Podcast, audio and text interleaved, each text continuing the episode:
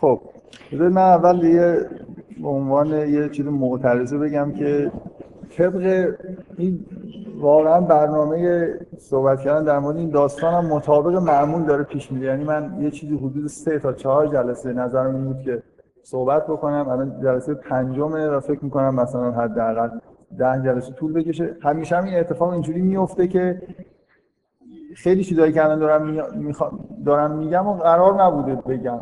ولی مثلا میام یا شما سوال می‌کنید یا خودم چیزی به ذهنم می‌رسه بعد یه دفعه به خوده چجوری بود؟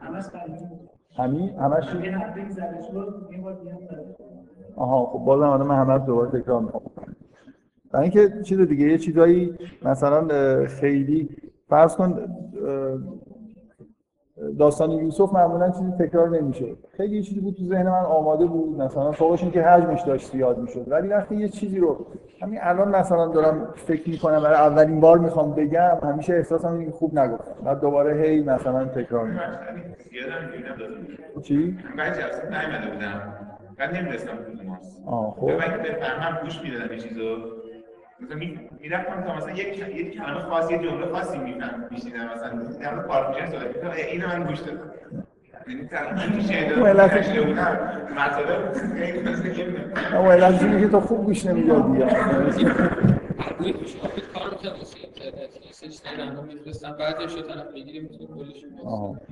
حالا باز این جلسه هم همونجور در واقع مثل خیلی چیزها رو مرتب می‌کنم به جای اینکه بخوام مثلا چیزهای جدید بگم. حالا امیدوارم چیزهای جدید بیشتر بگم.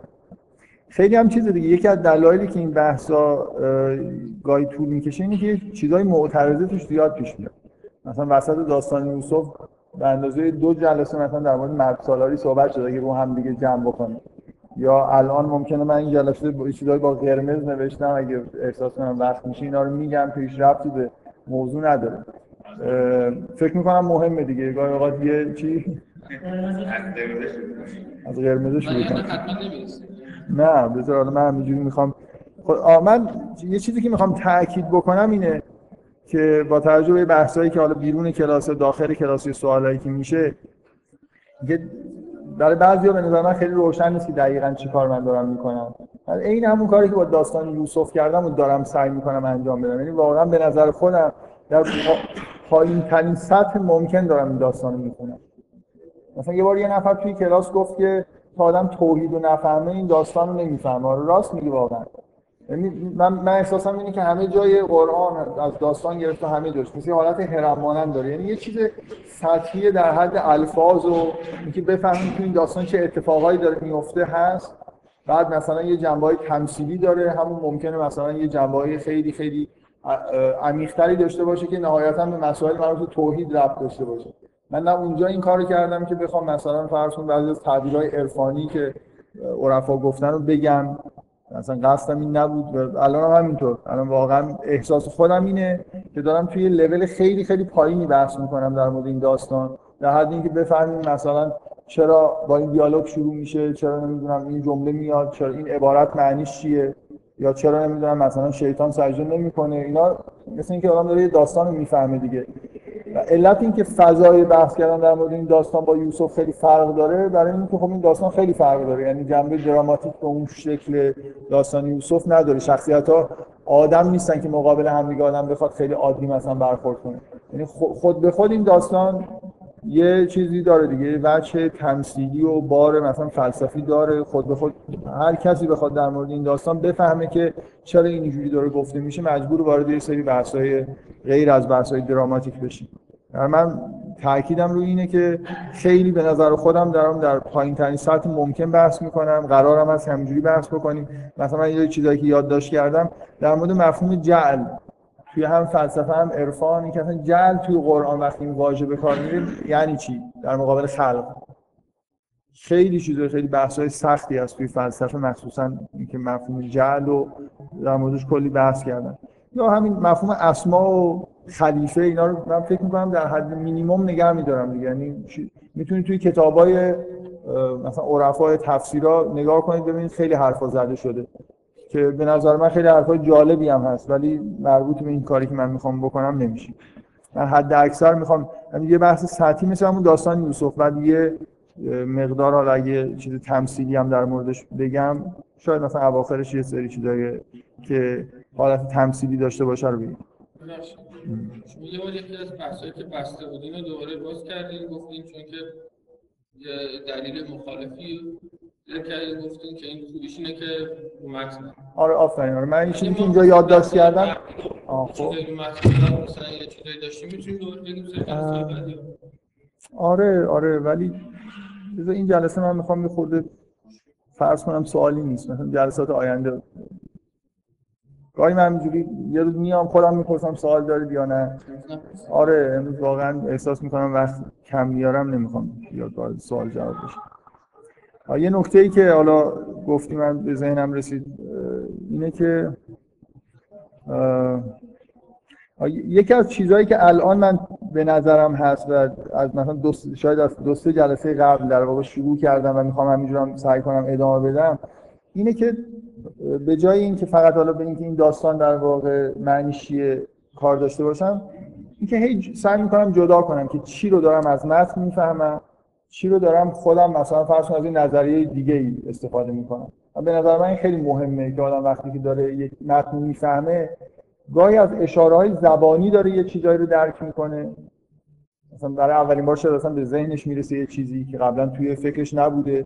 و گاهی به دلیل اینکه مثلا فرض کنید در مورد زبان من یه عقاید خاصی ممکنه داشته باشم یه چیزایی بلدم خود به خودم باعث میشه که من این داستان اون قسمت مربوط به زبانش یه جور خاصی دارم می‌فهمم. دقت می‌کنید؟ من به نظر من خیلی مهمه که شما وقتی که هر متنی رو مخصوصا که در مورد قرآن متون دینی خیلی مهمه که ذهنیت های خودتون رو سعی کنید که مقدار جدا کنید از چیزهایی که مستقیما دارید از متن می‌فهمید. خیلی نمیشه جدا کرد. یعنی به هر حال من هر چیزی که از متن می‌فهمم یه جوری به دانش زبانی من به اینکه واژه‌هاش جوری دارم می‌فهمم یا حتی چه روشی دارم استفاده می‌کنم برای فهمیدن به اینا ربط پیدا می‌کنه. ولی خلاصه یه طیفیه دیگه. یعنی گاهی اوقات کاملا آدم داره از این نظریه خارج از متن استفاده می‌کنه. گاهی چیزها رو در واقع یه جوری سعی می‌کنه که استدلالاش استدلال مربوط به متن و زبان. حالا من همین جلسه می‌خوام خیلی سعی کنم با سرعت حالا علاوه بر اینکه یکی دو تا نکته رو تکمیل می‌کنم چیزهایی که فکر می‌کنم از متن دارم می‌فهمم و لیست کنم. بعد برم سراغ چیزهایی که فکر می‌کنم که ضرورتا از متن در نمیاد در واقع بستگی به نظر ما در مورد زبان داره و یا چیزایی دیگه. من چیزهایی که از متن روشون تاکید کردم یکی این بود که به نظر من مهمه که این داستان مثل خیلی جاهای قرآن با همه جای قرآن قرآن خطاب به پیغمبره داستان هم اگه داره روایت میشه داره برای پیغمبر روایت میشه. بعضی جا روی این روایت شدن برای پیغمبر یعنی خطاب شدن پیغمبر تاکید میشه که یه جوری معنی داره به نظر من.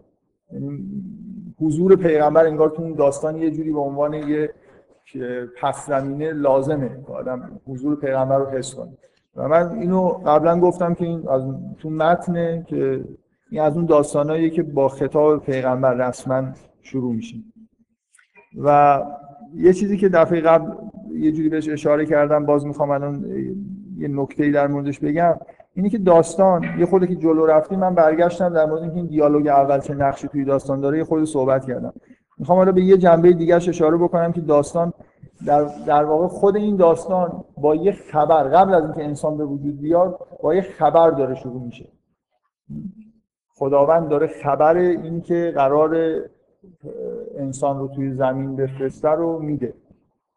و به نظر میاد به نظر میاد که اون چیزی که توی عالم ملکوت متداول تره امر نه خبر دادن. یعنی فکر کنم ملائکه مثلا عادتشون اینه که چیزهایی بهشون امر بشه و انجام بدن. من این چیزی که دفعه قبل گفتم دو دفعه قبل یادم نیست که این دیالوگ دیالوگ خوبی نیست در واقع ملائکه اظهار نظری که می‌کنن اظهار نظر خوبی نیست. شاید واقعا یه مقدارش مربوط به اینه دیگه که داستان دقیقا داره با همون چیزی که بعدا هم می‌بینید که ظهور انسان باعث میشه که این انگار اینجوری بحث پیدا بکنه با خبر دادن. خبر دادن می‌تونه در مورد چیزی باشه که ما علم قطعی هم نداریم. فقط در حالت در واقع توی زبان اتفاق بیفته.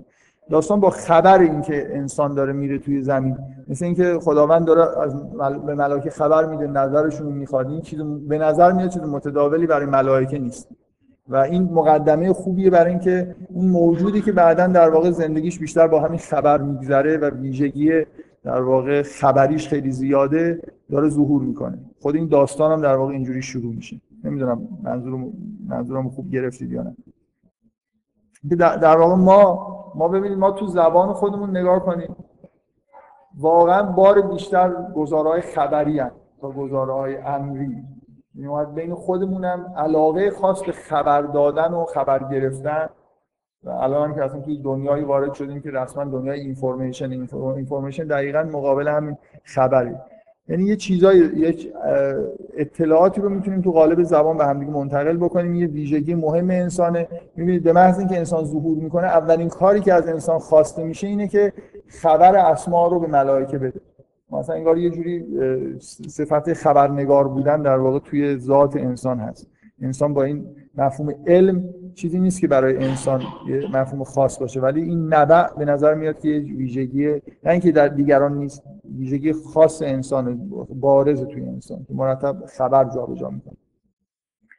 بعد در مورد واژه جهل که نمی‌خوام وارد بحث این بشم که مثلا فلاسفه چه چیزایی گفتن من اصلا نمی‌دونم واقعا دقیقا نمی‌دونم چی گفتن می‌دونم که خیلی بحث کردن. می‌خوام یه, یه چیزی که قبلا روش نگفتم یا تاکید نکردم و بگم که این استفاده از واژه جهل که ما انسان رو داریم انی جائل فی الارض خلیفه یه چیزی حداقل چیزی که ازش می‌فهمیم اینه که زمین جایگاه طبیعی زندگی انسان نیست. قرار دادن این معنی رو داره دیگه. یه موجودی هست این می‌تونه خیلی جاهای دیگه هم باشه. من اینو دارم میذارمش اینجا. می‌دونی منظورم چیه؟ مثل اینکه اصلا به نظر میاد انسان جای دیگه خلق شده. بعدا شما تو داستان همینو می‌بینید جایگاه اولیه انسان توی جاییه که اینجا به عنوان جنت ازش یاد میشه. بعدا وارد زمین میشه.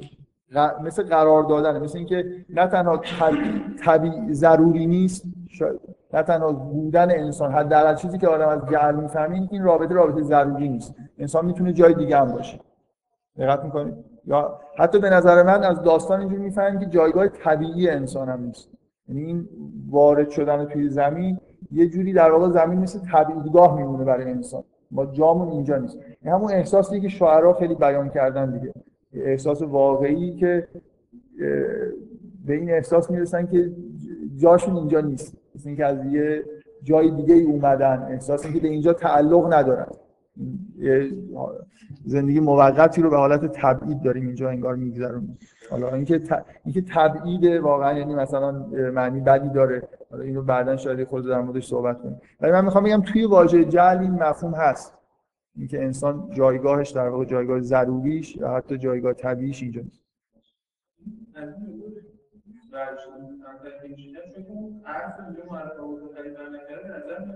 اینجوری که مثلا انسان شده اینجوری هم بیشتر می‌تونم برداشت کنم که موجودات دیگه غیر این آدمی که هست می‌تونم ببینن چون هر اینجا معرف است مثلا این جا به ارزه خلیفه هست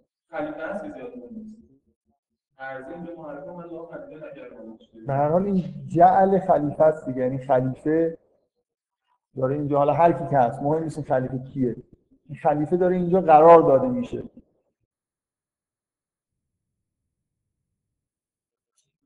حتی میگم احساس من اینه که خلق شده.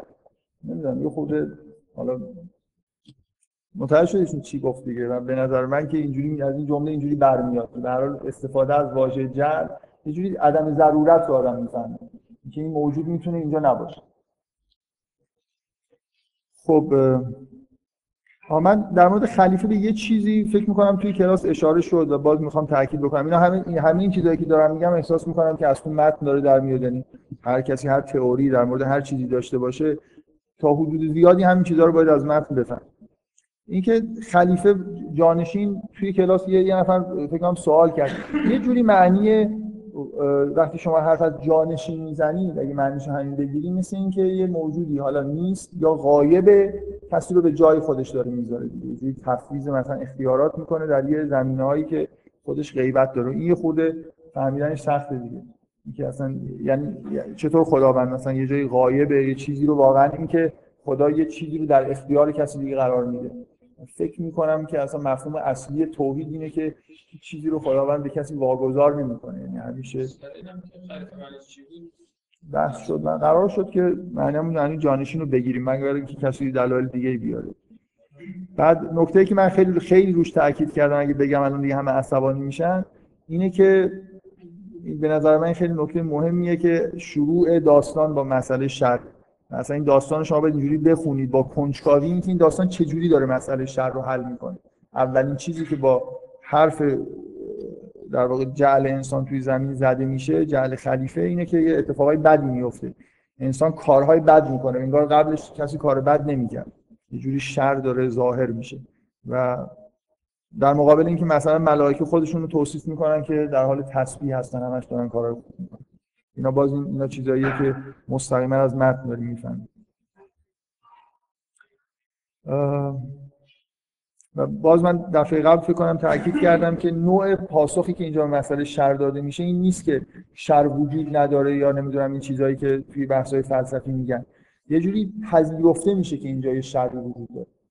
فقط مسئله اینه که چیز دیگه ای در واقع مطرح میشه که این پاسخ شر ویژگی در انسان هست که این ویژگی ویژگی مهمیه و یه جوری توجیه کننده اینه که چرا اون شر رو میشه تحمل کرد. من دفعه قبل آخر جلسه فکر می‌کنم این مسئله رو گفتم و امروز می‌خوام در موردش بحث بکنم. اینکه اگه بخوایم قبول کنیم که مثلا فرض کنید این مسئله تعلیم اسما به این شکلی که اینجا ذکر شده جواب مسئله شره باید یه جوری سعی کنیم که اینجوری در واقع بگیم جواب داده شده دیگه. اینکه هر موجود دیگه هر وقتی که شما یه موجودی در واقع به وجود بیاد که یه دانش زبانی جامعی داشته باشه مثل انسان خود به خود شر همراه ضرورتا ایجاد میشه. این منظورم چیه؟ اگه من بگم که این موجود قبول دارم این بدی رو داره ولی این خوبی هم داره هنوز این سوال باقی میمونه که خب یه موجودی درست کن که این خوبی رو داشته باشه اون بدی رو نداشته باشه دیگه. این منظورم چیه؟ شر رو اگه می‌خوام توجیه کنم مثلا اگه قرار برای ملائکه وجود شر توجیه بشه باید من یه ویژگی رو تو انسان نشون بدم که این ویژگی خیلی با ارزشه و نمیشه این ویژگی رو بدون اون مسئله شرعی کنه بهش اشاره می‌کنم به وجود آورد. درسته؟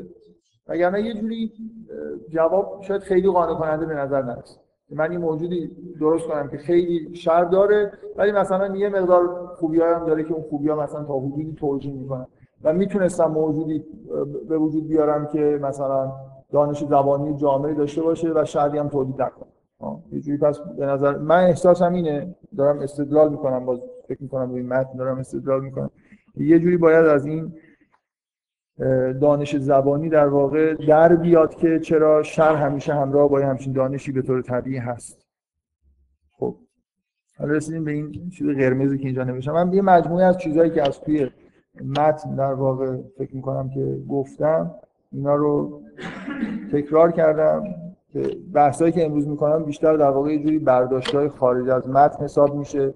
ولی معنیش هم این نیست که هی مرتب آدم باید برگرده چیزایی که تو ذهنش هست و کمک بگیره. باز می‌تونه چک بکنه این چیزی که فهمیده با متن خوب سازگار هست نیست. متن همیشه به عنوان این ملاک که اینجا هست که ما داریم سعی می‌کنیم که بهتر بفهمیمش. خب بگید شما که من این بحث حاشیه ای رو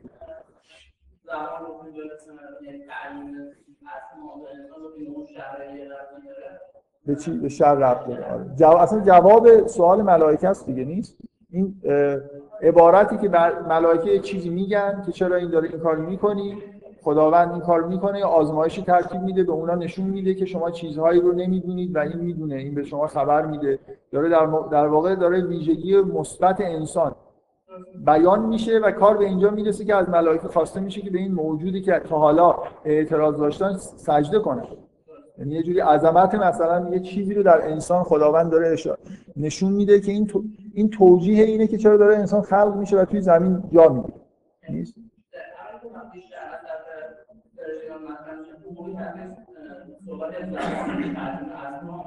ملائکه نمی‌دونن اصلا ویژگی خوب این موجود چیه.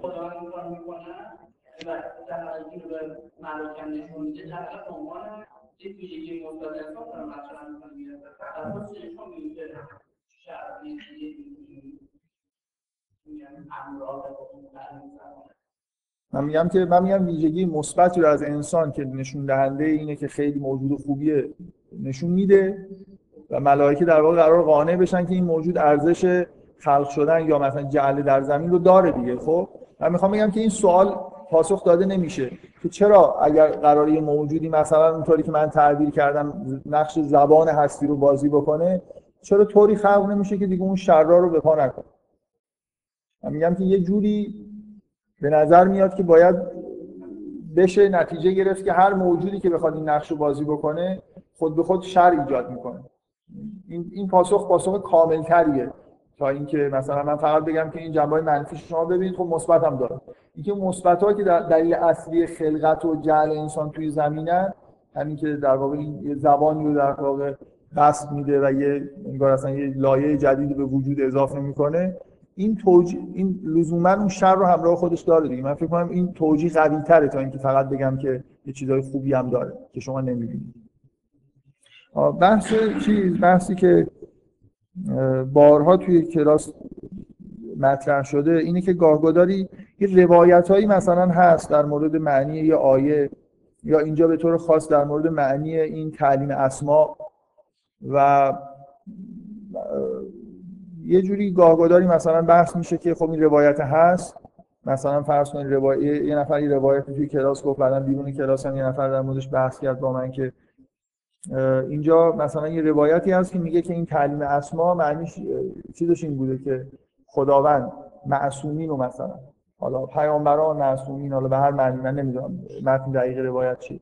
اینها رو به ملائکه عرضه کرده ملائکه اینا رو مثلا به آدم اسماء اینا رو در واقع اسماء اولیا خودش رو تعلیم کرده بعد به ملائکه عرضه کرده اونا نمی‌دونستن انسان مثلا اسماء اینا رو یاد گرفته و همچین چیز. و اینکه وقتی که این هست مثلا یه همچین روایتی هست حالا بر حسب اینکه روایت محکمی باشه یا ضعیف باشه خیلی ها واقعا می‌دونید یه جریان تفسیری وجود داره تفسیر روایی. که اصولا کاری که می‌کنن همینه. یعنی حرفی نمی‌زنن مگر اینکه از روایات یه شواهدی بیارن که معنی متن درک بکنن.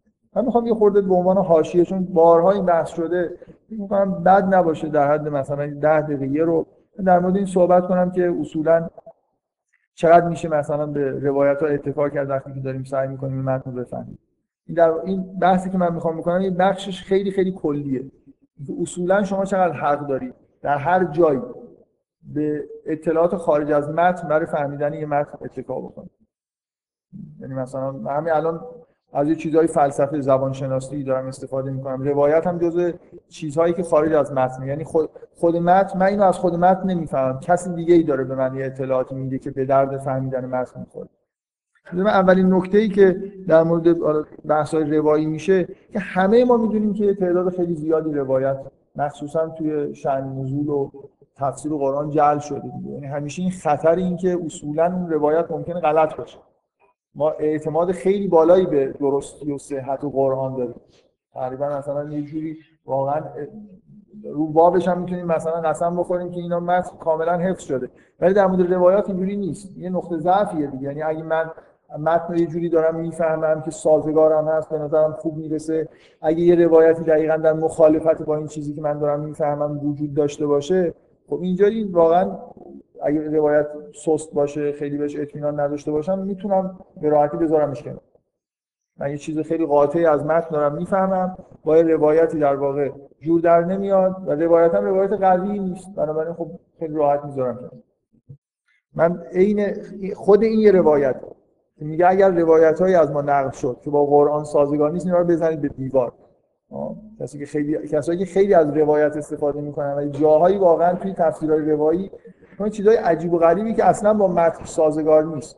مثلا مخصوصا تو شأن نزولایی که ساخته شده. یه تعداد خیلی زیادی شأن نزول ساخته شده به مقاصد خاص. که عده خیلی طیف وسیعی از آدما هم درگیر به نظر من ساختن این شأن نزولا بودن مثلا خلفا. خلفا برای توجیه کارهای خودشون استناد می‌کردن به کارهایی که پیغمبر کرده. اگر نه مثلا یه آیه قرآن اینجوری برمی‌داشتن یه چیزی اطرافش درست می‌کردن گفتن معنی آیه اینه بعد یه چیزی رو توجیه می‌کردن. اینکه به هر حال این یه مکانیسم کلی است که اگه روایتی مخالف با چیزی که متن داره به طور ظاهر میگه یا ازش استنباط میشه کرد خب میشه روایت کنار گذاشت. مخصوصا اگه روایت روایت خیلی قوی نباشه. این یه نکته در مورد خود این روایت در مورد روایت ها باز من یه نکته دیگه می‌خوام بگم. اینکه یه خطری همیشه تو فهمیدن روایت ها وجود داره. اونم اینه که خود ائمه تاکید می‌کردن که ما در حد عقل آدمایی که از ما سوال می‌کنن حرف می‌زنیم. خیلی روایت معروفیه و خیلی بعضی از علما مخصوصا علمایی که خیلی اخباریگری به اصطلاح به مذهبشون خوش نمیاد خیلی روی این روایتایی که این مضمون دارن تاکید می‌کنن. که همیشه ما باید مواظب این باشیم که کی رفته از ائمه چی... یه چیزی رو پرسیده و بعد این جوابش میده. مثلا در خداشناسی یه میگن یه پزشک هندی از امام جعفر صادق پرسید که خدا هست نیست نمی‌دونم قیامت هست یه چیزی اینجوری و جواب امام جعفر صادق اینه که میگه فرض کن که خداوند نباشه و من عبادتش کردم. وقتی میمیرم ضرری نمی‌کنه ولی اگه باشه و من عبادتش نکرده باشم وقتی که میمیرم دچار عذاب ابدی میشم. پس بهتره که عبادتش بکنم. این آدم به نظر من این جواب همه آدما رو قانع نمی‌کنه. ولی قبول دارید یه تیپی از آدما رو که خیلی عملگرا هستن و به راحتی قانع می‌کنه. اینکه حالا من بیام به هر کسی این توضیحو بدم این کار درستیه. مثلا همه جا بگم خب امام جعفر صادق اینو گفت. من یه نمونه ای که فقهیه و بعضیا روش اعتراض دارن اینکه روایت وجود داره که مصارف زکات رو به چهار مورد محدود کرده. خب بعضی از فقها اینو قبول ندارن دیگه. ممکنه یه آدمی رفته از امام جعفر صادق پرسیده و امام جعفر صادق این آدمو میشناخته. گفته من از چی زکات بدم؟ امام جعفر صادق گفته از این چهار مورد زکات بدم.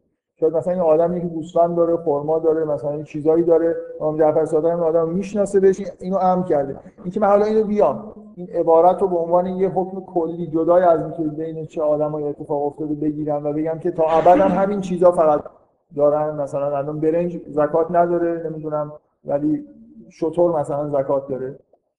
بعضی از در مثلا فرض کنید کارخونه کسی داشته باشه خیلی هم درآمد داشته باشه زکاتی بهش تعلق نمی‌گیره با اینکه منبع اصلی درآمد یه آدمه ولی به یه چیزای کشاورزی خیلی خاص داره تعلق می‌گیره. و یه عده فقها رو روی این اعتراض دارن و اعتراضم به همینه دیگه در واقع. اینکه امام جعفر صادق به کی این حرفو زده؟ این مهمه. من بفهمم که مخاطب کی بوده. یا مثلا ببینید حالا من در مورد این روایت خاص بذارید یه چیزی بگم. اگه یه نفر چیزی که از این روایت می‌فهمه اینه که مثلا فرض کنید یه تمثالی از ائمه یا معصومین و پیامبران به حضرت آدم نشون داده شده و اسماشون مثلا زیرش نوشته بوده. بعد این اسما رو مثلا حفظ کرده. بعد اینا رو ملائکه نشون دادن. ملائکه گفتن ما اینا رو نمی‌شناسیم. ولی بعد گفتن خب بیا مثلا آدم این که دیگه کمدیه دیگه قبول داریم. فقط واقعا یه همچین تصوری از یه همچین ماجرایی و ملائکه هم خب واقعا من به ملائکه هیچ توضیح نشد که اینا رو تقلب شد دیگه. مثلا اون ور رفتیم تمثالا رو اسماشو یاد دادید بعد اومدید از ما پرسید ما بلد نیست حالا دیگه به ملائکه به خداوند اعتماد نه ببین ببین چجوری باید این روایت رو فهمید؟ من می‌خوام بگم این روایت رو اگه یه نفر خوب فکر کنه و سعی کنه بفهمه یعنی این حالت کمدی در واقع ظاهریش رو بذاره کنار. ممکنه واقعا امام جعفر صادق داره با یه آدمی صحبت می‌کنه که خیلی فهمش بالاست خیلی توضیح نمیده. اون می‌فهمه که یعنی چی. مثلا بذار اینجوری من بگم. خب یه وقتی که ما میگیم که اسماء رو خداوند به آدم یاد داد مثلا فرض کن رحمت الهی رحیم بودن رحمان بودن. حالا فرض کنیم که اسما اسما الهی هستن اصلا. حالا همه اسما نیستن. اما معنایی که اکثریت فکر می‌کنم مفسرین به این معنی می‌گیرن. خب ما که نمی‌تونیم مثلا فرض کنید اسم رحیم بودن و به اون معنای واقعی کلمه که خداوند داره بفهمیم. محدود می‌فهمیم دیگه. انسان همه چیز رو تا یه حدی می‌تونه بفهمه. قبول دارید حدش همون اولیا هستن. و فهمیدن یه اسم هم یه جوری وقتی که یه نفر اولیا یه چیزی رو فهمیدن یعنی درشون ظهور پیدا کرده. اینو بعدا این خود در موردش بحث می‌کنم که فهمیدن اگه یه نفر یه اسم رو می‌فهمه reference ش پیشش هست مثل اینکه اون reference رو به اون حد در واقع در خودش تونسته ظهور بده. خب؟ اینکه اینکه اولیاء خدا مثلا پیامبران جلوه اسماء الهی هستن دیگه. و اون آخرین حدی هم هستن که بشر می‌تونه بفهمه. حالا این خیلی ممکنه اینجوری نگاه کنید خیلی روایت معنی خوبی پیدا می‌کنه. اینکه در واقع مثل اینی که به حضرت آدم اسما رو در اون حدی که در آخرین حد فهم بشره عرضه شد که این همون در واقع تجلی خدا به صورت مثلا اولیاء خداست. و بعد این اسما رو این تو در واقع فهمید. اسما رو در قالب مثلا اولیاء خدا فهمید. اینکه من فکر می‌کنم خیلی این روایت رو اگه مثلا یه آدم یه نفر بگید که یه خورده بیشتر به معانی توجه می‌کنه تا اینکه خیلی ظاهری بفهمه احتمالاً هم چیزی می‌فهمه. و این با چیزی که من دارم میگم اصلا تناقض نداره اینکه معمولا کسایی که اخباریگری می‌کنن تفسیر روایی می‌کنن آدمای ظاهر بی... ظاهر روایت هم نگاه می‌کنن. یه جوری انگار اصلا تعمد دارن که همون روایت ها رو یه خورده فکر نکنیم که مثلا این چیز عمیقی ازش بفهمیم.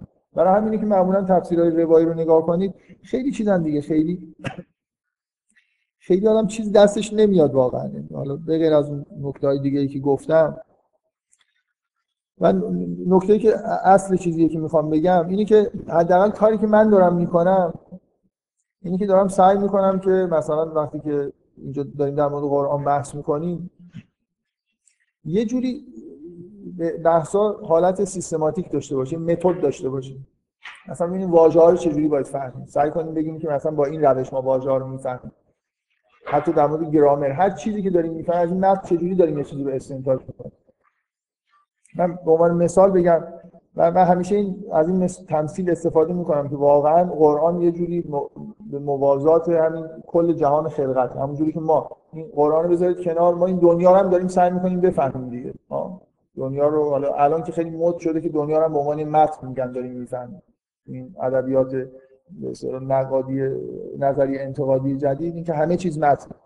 ما مثلا فیزیک رو داریم سعی می‌کنیم بفهمیم. خب؟ من می‌خوام بگم که این چیزی که در واقع داره اتفاق میفته اینجوری فرض کنید که ائمه روایت های مستند خیلی خوبی داریم که چیزهایی در مورد فیزیک گفتن.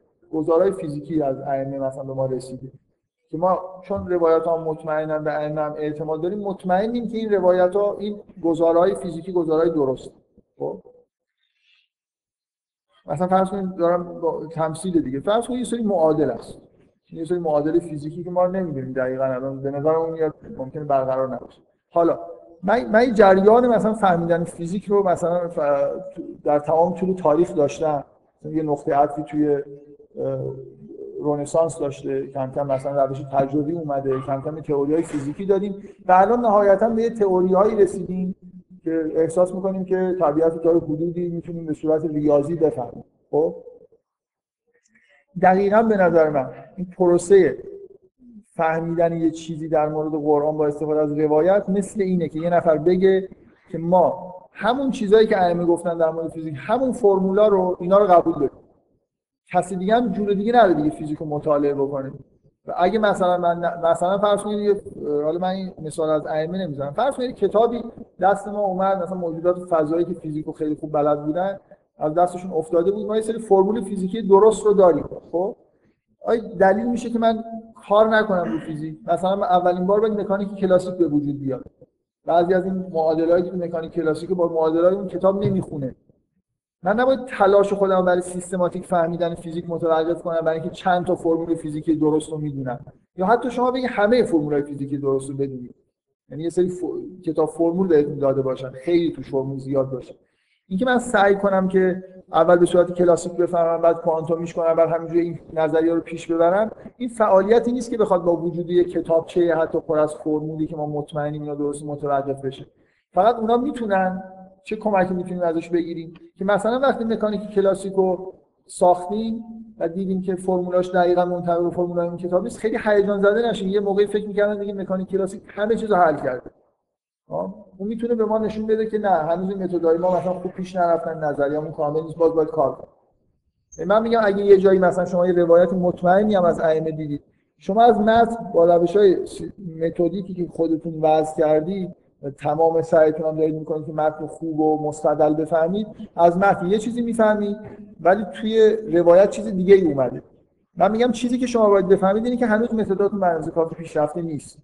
یعنی اگه خوب بخواید مثلا در واقع متن رو درک بکنید باید بتونید متن به همون جایی برسونید که مثلا ائمه رسوندن لاغری بخشای عمده از اون چیزهایی رو که ائمه گفتن رو در بیارید. اینکه وجود یه سری گزاره درست در مورد یه متن به این بزرگی تعدادشون هم ما می‌دونیم زیاد نیست.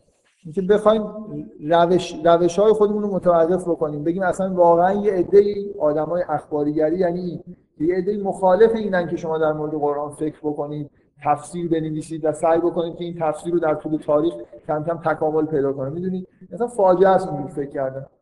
به استناد اینکه چند تا گزاره درست داریم در مورد بعضی از آیه های قرآن که واقعا تعدادشون خیلی کمه. با فرض اینکه حالا میگم همه رو فرض کنیم که درست هستن. اصولا ائمه بیشتر در واقع من یه بار تو کلاس در مورد این بحث کردم که دو تا چیز خود قرآن دو تا چیز در مورد رسالت پیامبران گفته میشه. یکی آوردن کتاب یکی آموزش حکمت. حکمت من سعی کردم فکر کنم قانع کننده بود که از روی خود قرآن معنیش به وضوح همون چیز در واقع روش های احکام عملی. حالا جنبه اخلاقی ممکنه داشته باشن جنبه مثلا تشریعی داشته باشن. اینکه به وضوح ائمه همونطوری که خود زندگی پیغمبر بیشتر در واقع صرف دست اون قسمت حکمت شده اونو ما باید از پیغمبر می‌گرفتیم. کتاب در مورد کتاب پیغمبر نقش مدیوم رو داره بازی می‌کنه. یعنی فقط انگار یه چیزایی داره وحی میشه و اینا رو داره بیان می‌کنه. اون بخش اصلی کار خود شخص پیغمبر که موجود مهمیه اون قسمت آموزش حکمته. ما داریم چیز عملی از پیغمبر یاد می‌گیریم. به وضوح ما این نگاه سرسری اصلا نگاه کردن هم لازم نداره واقعا. ائمه در بحث این حکمته که خیلی حرف زدن و کار کردن نه در تفسیر کتاب. شما مجموعه همه حرفایی که ائمه در مورد کتاب زدن رو جمع کنید مثل خود پیغمبر حتی. بحث‌های تفسیری توی کارهای ائمه خیلی خیلی کمتر از اون چیزی که ما در مورد احکام عملی و حکمت در واقع می‌بینیم. و به نظر من وظیفه پیغمبر و معصومین همین بوده. یعنی قرار بوده که آموزش دهنده حکمت باشن. آموزش دهنده کتاب هم هستن ولی در واقع وزن بیشتری توی آموزش حکمت وزن بیشتری به اون دادن اینکه دیگه لازم نیست که من دلیل بیارم. به وضوح اینجوری هست. هم یه کتاب روایت مثلا اصول کافی رو بردارید ببینید چند تا روایت در تفسیر. معمولا هم تفسیر قرآن در جواب سوالایی که ازشون می‌شده. یعنی مستقلا در تفسیر قرآن چیزی گفته به اون صورت نمی‌گفتن مثلا بیان یه حالا بعضی ها معتقدن که بعضی در بعضی از موارد مثلا حتی در مورد بعضی از سوره ها چیزی شبیه تفسیر از ائمه مونده ولی خب فکر می‌کنم خیلی تعداد این آدما زیاد نیست. حالا بگذاریم. من یه نکته اینو برای گفتم برای اینکه اولا به نظرم اون روایت رو هم فکر کردم فرقی نمی‌کنه. از یه جهتی به نظرم جالبم اومد گفتم که بگم. و بعدم اینکه اصولا وجود اطلاعات خارج از متن چه از نوع روایت چه از نوع مثلا چیزایی که از زمین های علمی و غیر علمی می‌فهمیم اینا با فهمیدن متدیک متن نباید تناقض داشته باشه ما باید سعی خودمون رو بکنیم که متن تا جایی که میشه با یه روش های خوبی بفهمیم. روش هایی که توی مربوط به خود در واقع خوندن متن. من کم کم دارم چیزایی رو میگم که قبلا بعضیاشو گفتم تکمیل می‌کنم و اینا چیزاییه که لزوما از خود متن در نمیارم. فکر می‌کنم مثلا یه نفر می‌تونه بعدا در مورد زبان چیزای بهتری بفهمه وقتی بهتر فهمیم چیز کاملتری در واقع در بیاره در مورد این مسائلی که من دارم دارم موردش صحبت می‌کنم. یه تفاوتی بین علم و انباع در واقع تعلیم و انباع. قبلا گفتم. فکر می‌کنم تو متن یعنی اینو جزء چیزای نظر خودم نمی‌دونم. یعنی اینکه در واقع اون تفاوتی که بین sense و reference به نظر میاد خب اسمش هم انگلیسی داریم از خارج متن استفاده می‌کنیم. ولی به هر حال خارج از متن هست دیگه یعنی حداقل ایدهشو از یه جای دیگه من گرفتم. که تو زبان شناسی یه تفاوت اینجوری می‌ذارم. یه بخش formal زبان و یه بخشی که مربوط به در واقع معانی میشه. اینو من از خود متن نمی‌تونم استنتاج کنم. ولی به نظر من تعلیم در واقع مجموعه همه چیزا یعنی یه چیزی رو من بگم شما همه ریفرنس هم بفهمید و نبع می‌تونه اینجوری نباشه. در مورد داستان یوسف اگه یادتون باشه یه همچین اتفاقی میفته. مسئله اینه که قرار انباع انجام بشه ولی آخرش می‌پرسه که علم پیدا کردید یا نه. در واقع انگاری مرحله بالاتر اون قسمت انباع انجام شده ولی معلوم نیست که علم. اینجا هم دقیقا همین می‌بینید نمی‌دونن ولی می‌تونن خبرش رو در واقع درک میشه اسما رو بفهمن یاد بگیرن. من تعبیری که کردم که فکر می‌کنم واقعا به نظرم میاد که از متن دارم می‌فهمم که اینجا نکته اصلی در مورد بشر که در موردش داره بحث میشه چیزیه که من می‌خوام یه اسم براش بذارم. که این علم الادم الاسماء کلها اون ویژگی انسان چون عبارت دانش زبانی الان خیلی متداوله. در مورد انسان به کار میده انسان دانش زبانی ویژه داره. چیزی که در مورد انسان داره گفته میشه اسمشو می‌تونیم بذاریم دانش زبانی جامع. که همه چیز رو در واقع در بر به همون معنایی که همه اسما تعلیم داده شده. من تعبیری که نهایتا کردم اینه که ببینید یه اتفاق خیلی مهم انگار داره میفته بذارید من سعی کنم یه بار دیگه مثلا یه خورده چیز بگم دیگه. این چیزایی که گفتم و آخر یه جلسه مثلا سریع گفتم و یه مقدار با شرح و بحث بیشتر بگم دارم سعی می‌کنم مسئله شر رو با استفاده از زبان می‌خوام بگم که چجوری میشه بهش نگاه کرد. این اتفاقی در واقع با ظهور انسان توی عالم میفته اینه که یه چیزی به وجود میاد در واقع.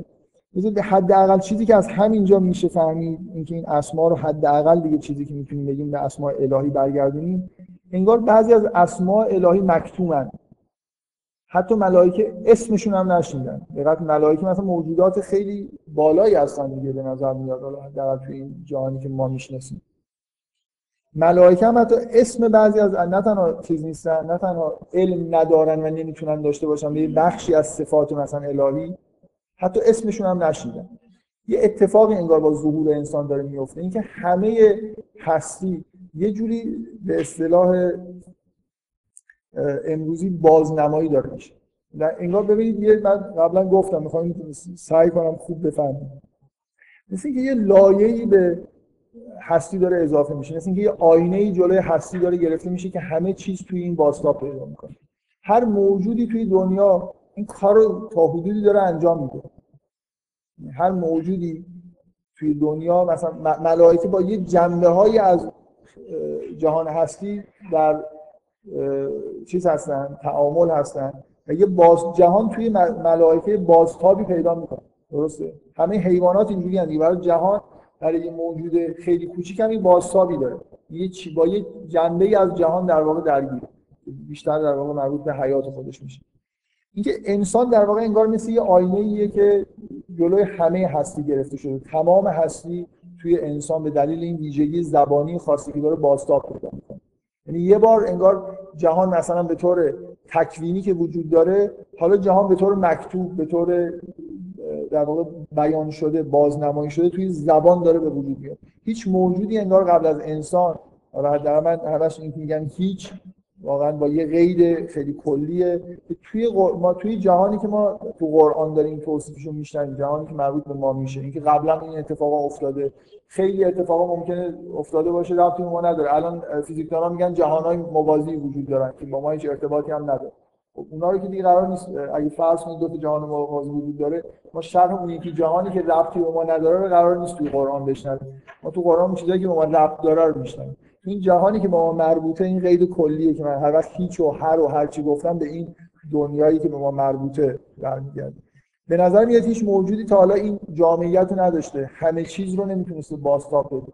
و ظهور انسان در واقع یه جوری به وجود اومدن یه زبان زبانی که همه چیز میشه توش جا داد و توی ذهن اون چیزی که ما بهش میگیم ذهن چیزی که ما بهش میگیم ذهن در واقع یه آینه ایه که همه چیز توش قابل انعکاس دادن هست.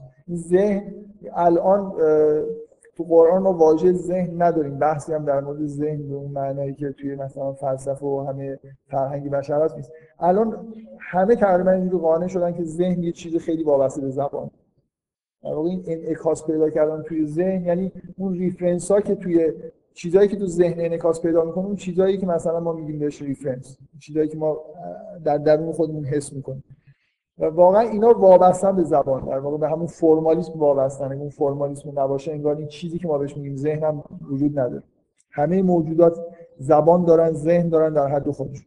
من می‌خوام روی این تاکید بکنم که اتفاق خیلی خاصی در واقع با خلقت انسان داره میفته. این بعدا این صحنه عجیبی که ملائکه امر میشن که سجده بکنن شیطان نمی‌کنه. این صحنه خیلی عجیب و غریبی که و تاریخی که پیش میاد سجده کردن بر انسان دلیل اینه که انسان یه نقش خیلی ویژه داره توی دنیا باز می‌کنه.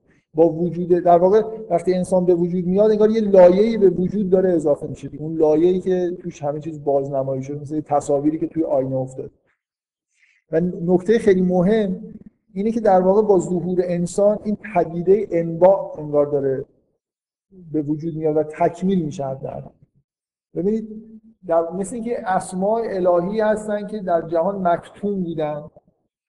یا برای مثلا ملائکه مکتومن. بعضی هر موجودی با یه اسمایی در واقع سر و کار داره. انسان حداقل ظهورش نه تنها خودش همه اسما رو علم پیدا می‌کنه لاقل این اسما در حد خبر به همه دنیا دارن می‌رسن. متوجه هستید؟ یعنی همین این اتفاق اتفاق مهمیه که ملائکه با همه اسما دارن آشنا میشن به واسطه انسان. انسان یه واسطه یه مثل یه موجودی که از نظر علمی قدرتی داره می‌تونه همه چیز رو بفهمه و بعد توی قالبی می‌تونه اینو بیان بکنه. بیان بکنه و همه چیز در واقع خبرها داره توی دنیا پخش میشه. خبرهایی که حداقل در حد خبر همه شنیده باشن. ملائکه حداقل اسما رو شنیدن. چیزهایی که دقیقا هم نمی‌تونن درک بکنن و می‌دونن که همچین اسمایی وجود داره. این لایه جدید که لایه خیلی ظریف و شکننده یه خیلی با جهان در واقع به اندازه تصویری توی آینه حالت در واقع فقط بازنمایی داره ولی ارزشمنده برای خاطر اینکه به نظر می‌رسه که یه جوری ظهور خداوند داره کامل تکمیل میشه. به چه معنی؟ اینکه ملائکه حداقل اگه یه جنبه ای از وجود خدا رو که تا حالا باش سر و کار نداشته باشن در اون حدی که می‌تونن بفهمن در حد نبع دارن می‌فهمن دیگه. می‌فهمید منظورم چیه؟ هر موجودی با یه بخشی انگار از اسماء الهی با جهان در ارتباطه ولی در حد خبر می‌تونه ارتباطش رو توصیل بده. بنابراین امکانی من می‌خوام یه جوری در واقع دارم استدلال می‌کنم که لازمه. یه موجودی مثل انسان توی جهان لازمه. اگر اگر خداوند دنیا رو خلق کرده اونطوری که مثلا باز توی حدیث خیلی معروف نبوی هست که خدا میگه که من یه حدیثی هست میگه گنج پنهانی بودم خلق کردم تا مثلا شناخته بشم. اینکه خداوند در هر جایی در واقع تا حد ممکن ظهور می‌کنه. من می‌خوام بگم یه حد ممکنیه که داره با انسان تکمیل میشه. می‌فهمید منظورم چیه؟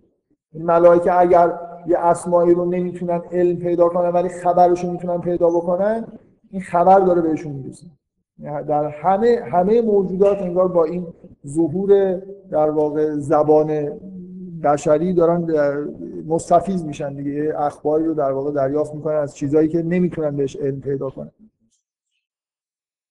خب من بنابراین یه لحظه خاصیه که یه اتفاقی توی دنیا داره میفته و توی دنیا می دنیا هر اینا همه داره به همون چیزی که من گفتم ارجاع می‌دونم به همه همه چیز مورد. سوال داشتیم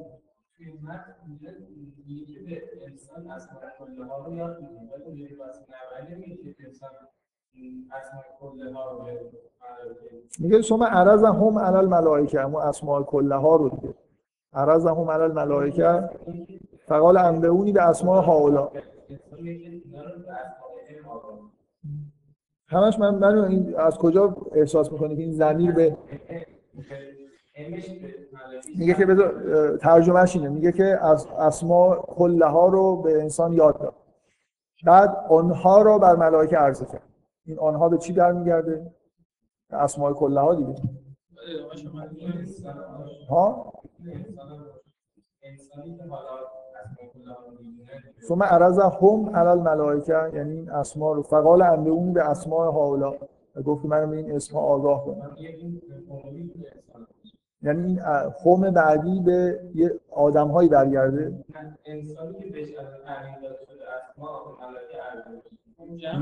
هم جمع دیگه اولا داری یه حرفی اولا جمع برام که حرف عجیبی داری می‌زنی. باید قرینه داشته باشی تو متن حرفی که می‌زنی. چرا اینجوری میگی؟ به نظر میاد اینه دیگه که بعد بعضی از این اسم بعضی از این اسما رو ملائکه نمی‌دونن. و دقیقا چی میگن؟ میگن لا علم لنا الا ما علمتنا. غیر از اون چیزی که تو ما به ما تعلیم کردی ما علمی نداریم. بعد خداوند میگه که یا آدم و هم به اسماء هم. باز این هم به نظر میاد به همون چیز کل به اون چیزهایی که عرضه شدن دیگه.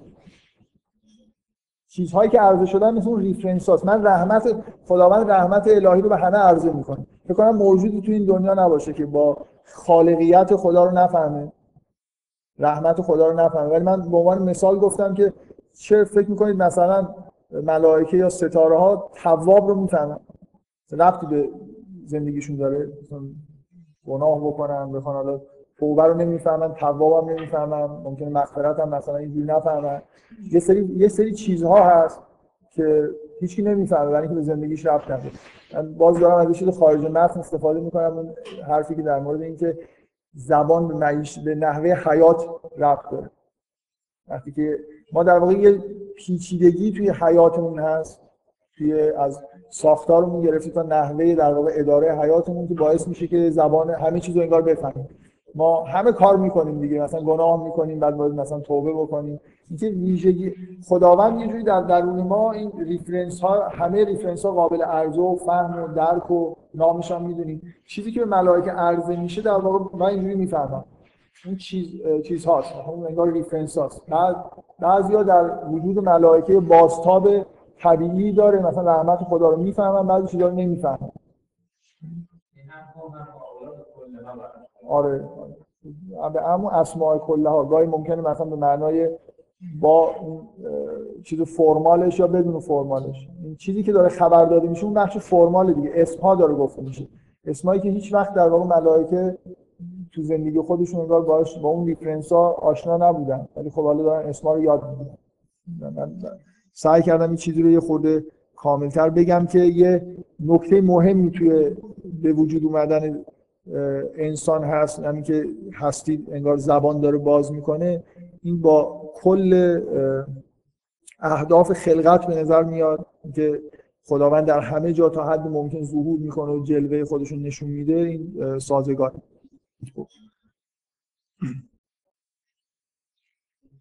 بله.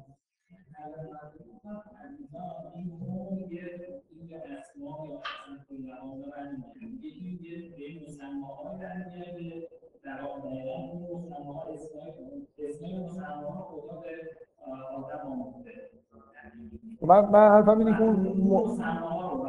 مسما وقتی که علامه طباطبایی منظورم داره میگه ریفرنس مرجع در واقع. من همین گفتم این مراجع در واقع دارن عرضه میشن. یعنی مثلا رحمت الهی یه حسی من در درون خودم رحمت رحمت رو حس می‌کنم. ممکنه اسم من خیلی وقت یه چیزی حس می‌کنم اسمشو نمی‌دونم. اسم براش ندارم. این ملائکه چیزهایی رو در واقع در درون خودشون حس می‌کنن و چیزهایی رو ممکنه اصلا هیچ وقت نتونن در واقع به طور کامل درک بکنن. حالا فکر کنم همین حرفی که زدی من یه خورده بنا به بعضی از اعتماد به این حرف که این اسما اصولا اما اسما الهی هستن بیشتر دارم روی این تاکید می‌کنم. همیشه هم گفتم که اگه اینجوری نگیریم مثلا اسما به معنای کل اسما همه چیز که وجود داره همه عالم اینجوری هم میشه تعبیر کرد. ولی لزومی نداره. من همش تاکیدم روی اینه که اگه ابن عربی اینجا بود می‌گفت خب فرقی نمی‌کنه واقعا به نظر از یه چیزی یه خورده سطح بالایی که عرفا گفتن استفاده می‌کنم از یه بحثایی فرار می‌کنه که همه ابن عربی اینجا اگه نشسته بود می‌گفت خب همه اسما اسما الهی هن. همه چیز همه هم همونه فرق می‌کنه خب من دارم سعی می‌کنم که دفعه قبل در واقع شروع کردم یه خورده شرح و بحث بدم که چرا چجوریه که زبان شر به وجود میاره تاکید اصلیم در واقع روی اینه که وقتی وقتی شما می‌خواد یه زبان جامع داشته باشی ویژگیهایی داشته باشه که همه چیز رو انگار بتونه انعکاس بده به طور طبیعی زبان مثلا همینطوری که الان تو شما توی زبان ما می‌بینید به اصطلاح زبانشناسا ویژگی productive بودن باید داشته باشه. یعنی شما نباید به یه تعداد اسم و یه تعداد گزاره ها مثلا این زبان از همین تشکیل شده باشه. اینکه شما بتونید product بکنید دیگه بی نهایت مثلا جمله بسازید بی نهایت اسم های مختلف بذارید. متوجه چی میگم؟ اینکه این مثل یه توریه که قرار همه دنیا رو بپوشونه. وبه یه وبیه که قرار همه جهان یه آینه ای که قرار جلوی همه جهان گرفته بشه. اینکه نمیشه خیلی محدود نگهش داشت دیگه. یه جوری باید پروداکت توش باشه. مثلا همین الان شما توی ویژگی واقعا زبان انسان زبان انسان رو با زبان حیوانات مقایسه می‌کنن. یکی از مهمترین ویژگی ها همینه دیگه. ما مثلا حیوانات می‌تونن حداقل در این حدشون همه قبول دارن که حیوانات می‌تونن یه چیزهایی رو بیان بکنن. مثلا یه حسایی رو با یه صداهایی می‌تونن بیان بکنن. ولی اصولا به نظر نمیاد که حالا حداقل اکثریت حیوانات بتونن از کنار هم گذاشتن دو تا صدایی که در میارن مثلا این مفهومی جدید ایجاد بکنن. حوالی مثلا یه جوری به مفهوم جدید برسه. به غیر از اینکه الان تقریبا همه قانع شدن که پرنده ها تا حدود این کارو می‌کنن. حداقل دو تا صدای کنار همشون مثلا یه جوری معنی چیز میده. مثلا یه جمله سازی میده. پرنده ها به نظر میاد که وضعیت. من همین هفته گذشته یه ورکشاپی توی تهران بود علوم شناختی که یه نفر از انگلستان اومده بود و یه سخنرانی درباره تکامل زبان کرد. خیلی این سخنرانیش محتواش این بود که یه تعداد از حرفایی که قبلا قبول نداشتن ولی الان همه قبول دارن و گفت و بعد چند تا کشفیات جدیدن گفت. یکی از اون چیزها این بود که برخلاف تصور قبلی خیلی از موجوداتی که توی سلسله به اصطلاح تکامل خویشاوندان نزدیک ما نیستن از نظر زبانی به ما نزدیکترن تا اونایی که با ما خویشاوند نزدیکن. قدیم همش سعی می‌کردن برن مثلا به میمونا زبان یاد بدن. عمر خودشون طرف کردن مثلا چند هزار کلمه مثلا یه میمونی دو هزار کلمه یاد گرفت. ولی چیزی از زبان به نظر حالیش نشد. در حالی که یه توتی رو عکسش هم نشون داد. یه توتی رو به اسم آلکس گفت که این در حد این که مقولات رو می‌فهمه الان. زبان بلده. مثلا یه چیز دایره می‌ذارن با یه چیز مثلا دو تا شی می‌ذارن یکی دایره است که مکعبه ولی هر دو سبزن. ازش می‌پرسن که این چیش مشترکه؟ میگه رنگ. میگه میگه رنگ. یعنی مقوله یه جوری زبان مرتبه دوم داره می‌فهمه دیگه. شیپ مثلا جواب میده شیپ جواب میده رنگ. بر اساس اینکه چه چیزی اونجا مشترک باشه اصلا اشتباه نمی‌کنه. اصلا شانسی نمیده خیلی شهرت جهانی پیدا کرده که به نظر میاد پرنده ها هستن که از نظر زبانی الان همه قانع شدن که پرنده ها زبان پیچیده دارن. یه چیزی چند بار گفتم یه بار دیگه اینو بگم. اینجا یه چیزی یه اتفاقی تو دنیا افتاده اتفاق چرندی بوده. یه, گسستگی تو فرهنگ جهانی حداقل تو غرب اتفاق افتاده و همه جهان جهان هم چیز شده شیوع پیدا کرد. که همه آدما در تمام طول تاریخ تا این دوره‌ای که به اصطلاح میگن دوره روشنگری و علم و اینا اومد و خب خیلی زحمت کشیدن آدم نابغه هم بینشون بودن چیزایی فهمیده بودن. یه دفعه این اتفاق افتاد که همه رو ریختن دور. بعد انگار از صفر شروع کردن یه چیزایی رو گفتن. مثلا گفتن تفسیر رویا گفتن خرافات. گذاشتن کنار. مثلا 200 سال گذشت اول قرن 20 دیدن نه. کم کم معنیدار شد. گفتن نه ولی اونجوری که اونا می‌گفتن نیست. اینجوریه که مثلا اطلاعات روانی برای روانکاوی خوبه. بعد مثلا 40 50 سال گذشت گفتن نه یه چیزایی رو میشه باش پیش بینی که همون تقریبا شد همون چیزی که بود. فقط خب مثلا شیوه های مطالعه خود فرا می‌کنه. یه, یه نمونهش همینه دیگه. فکر کنم تمام دنیا می‌دونستن که پرنده این همین میشینن حرف می‌زنن. یه جوری حسشون این بود که اگه قرار موجودی حرف بزنه و ما حرفشو بفهمیم منطق و تیره مثلا پرنده ها هستن که حرف می‌زنن. رفتن گفتن نه مثلا شامپانزه خوب حرف می‌زنه و رفتن و 100 سال عمر خودشون تلف کردن. من می‌خوام یه چیز بدیهی رسیدن تنها موجودی که ما می‌بینیم که زیاد حرف می‌زنه پرنده ها هستن. صبح میشینن هی حرف می‌زنن.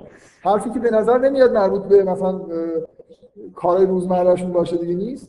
واقعا شما احساس می‌کنید توی جنگل این همه سر و صدا است؟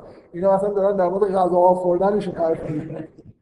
مثلا به هم دیگه یه خیلی حیوانات برای جفتگیری برای اعلام خطر یعنی چیزای اعمال حیاتی خودشون گاهگداری یه صدای از خودشون در میارن. ولی پرنده روزانه میشینن و آواز می‌کنن دقیقا آواز می‌کنن میگم حالا بعد از این همه مدت مثلا بعد جالب هم اینه که این از رو هم نمیرن. این کشفیات جدید میگن کشفیات جدید. مثلا اینا به اسم اینا تموم میشه که ما فهمیدیم که برای پرنده خب یه جوری این احساس این که یه دفعه احساس کردن که همه چیزایی که قبلا بوده همه آدما احمق بودن همه چیزا خرافات بوده همه چیزو بریزیم دور. هیچی رو نگه نداریم چون متد عوض شده. یعنی اینکه متد عوض شده برای اونا اونا متد داشتن دیگه نیست؟ طبیعیات قدیم هم متد داشت. ولی اینجوری نبود که به طور کامل رندوم حرف بزنن. سوال دارید شما؟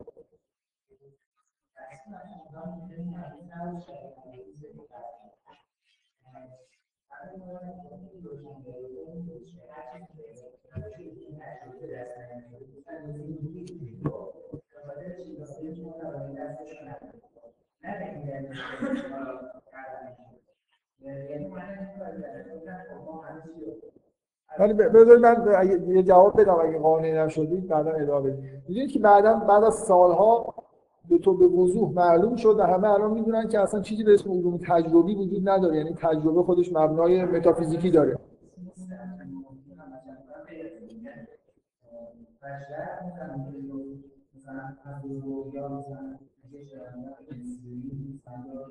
خیلی رویا تصویر کردن یک یا همین حافظ مثلا یک صحبت کردن ترجمه یک تلقی داشتن وجود شما شباهتش وجود داره یا که شما که نشستید در همین استودیو از زدن ترانه ها اینو خودتون زمان می‌نویسید این در چون وجود شما وجود تجربه است ولی شما یه وجود ندارن این وجود شما ترانه تلقی شما از حرف زدن وجودی بعد می‌کنه اینکه یه مسئله داره نه اینکه نه اینکه اینکه همه یه جوری به طور شهودی میفهمیدن که پرنده ها هستن که زبان پیچیده تری دارن این چجوری کنار رفت؟ با استفاده از نظریه تکامل. با یه نظریه‌ای که مبنای تجربی هم نداشتید اینجوری ت... واقعیت اینه. اتفاقی که افتاد تجربه که نبود. اتفاقا تجربه های روزمره نشون می‌داد که پرنده ها بهتر و بیشتر حرف می‌زنن و میمون مثلا علاقه به حرف زدن یاد گرفتن نداره. دقت می‌کنید. حتی مثلا قدیم نگاه کنید توتی اینکه اینکه ربطش به روشنگری یه اتفاق تاریخیه دیگه. یعنی یه دفعه در یه لحظه از زمان همه چیز ریست شد. و بعد دوباره داریم این چیزها رو در واقع کشف کنیم قبول دارید ربطی به بحث من نداره. بذارید بعد از جلسه با هم صحبت کنیم. خوبه؟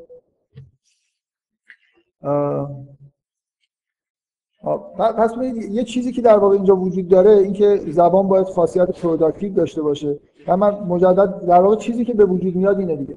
من حالا یه زبان دارم یه لایه formal ی دارم که باش می‌تونم هر کاری بکنم. می‌تونم گزاره‌های کاذب بسازم.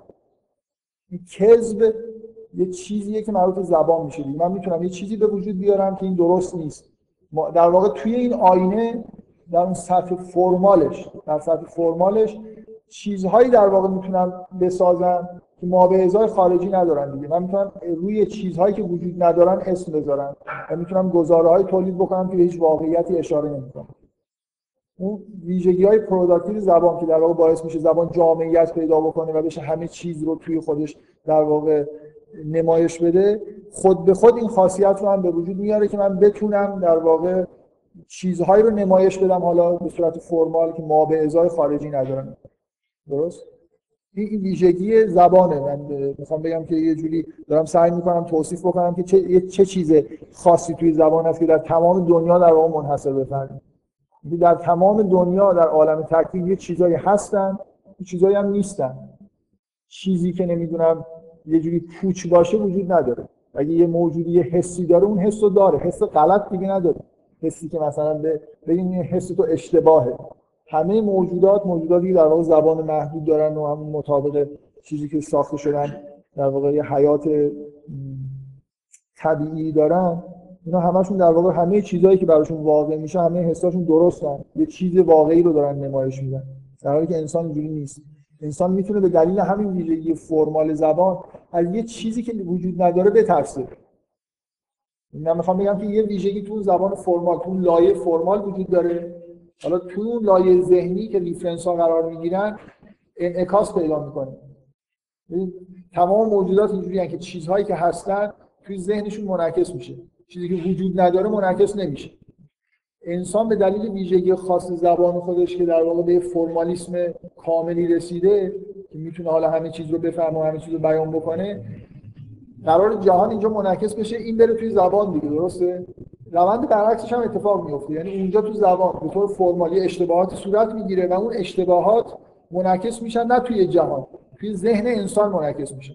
من اگه برای یه چیزی که وجود نداره اسم بذارم اون به وجود نمیاد ولی اون چیزی که وجود نداره من می‌تونه بترسونه. یعنی حالت ذهنی به من بده حالت درونی که این ما به ازای واقعی نداره.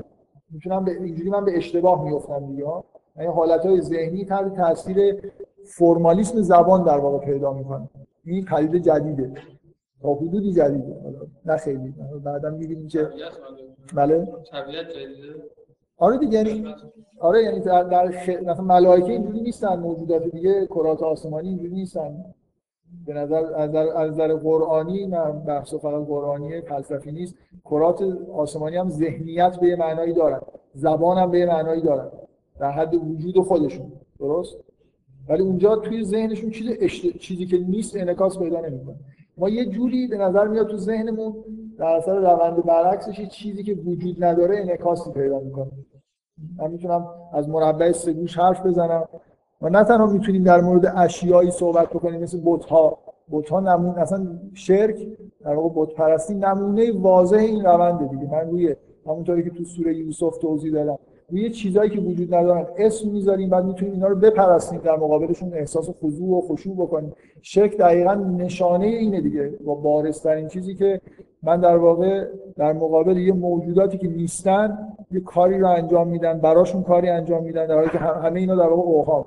اوهام از اینجا میاد که برای چیزی که وجود نداره اسم گذاشتم این اسم در واقع یه جوری در درون من یه انعکاس به نظر میاد واقعی پیدا کرده.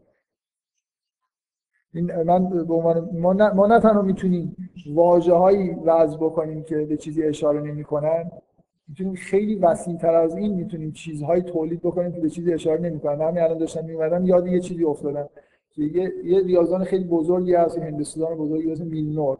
اگه کسی ریاضی دان باشه اینجا میلنور رو حتما می‌شناسید میگن که توی جلسه دفاع دکترا شرکت کرد. این دانشجو از تز خودش دفاع کرد. وقتی جلسه تموم شد میلون رفت پای تخته. این تز اینجوری بود که اشیاء هندسی رو تعریف کرده بود و در تمام تز ویژگی های این اشیاء رو بررسی کرد و اشیاء انتزاعی بودن. میلنور ثابت کرد که همچین اشیایی وجود نداره. یعنی مجموعه ای که تز در موردش نوشته شده توهیه. و بشر این قدرت رو داره که می‌تونه در مورد هیچی تز بنویسه. نه اسم ما می‌تونیم چیزی که وجود نداره اسم بذاریم می‌تونیم در مورد چیزایی که وجود ندارن. همه گزاره های درست بودن دیگه برای اینکه در مورد هیچی هم دیگه برای به انتفاع مقدم همشون درست میشه. واقعا من همیشه خدا می‌ذارم جای دانشجوه. یا فکر کنید برای چند سال این نفر بیاد بهتون بگه اصلا همه این چیزایی گفته در مورد مجموعه توصیف مجموعه توهیه بعدا این چیزای دیگه اگه می‌دونست می‌تونه شعر بگه. یا اختیاری می‌شد دیگه چون اینقدر زحمت کشید استدلال کرد و ما ما یه موجود خاصی هستیم که ویژگی این ویژگی رو داریم که می‌تونیم در مورد چیزایی که نیستن در مورد چیزایی که اصلا فقط در واقع به طور فرمال وجود دارن حرف بزنیم ازشون بترسیم عاشقشون بشیم و هزار کار براشون انجام بدیم. میشه در مقابل چیزی که وجود نداره یک انسان قربانی کرده. خیلی واقعا ویژگی جالبی در مورد انسان که می‌تونه خودش برای یه چیزی اسم بذاره برای خودش مثلا چیزی درست کنه که اصلا نیست بعدم یه بیچاره رو که هست از بین ببره. بفهم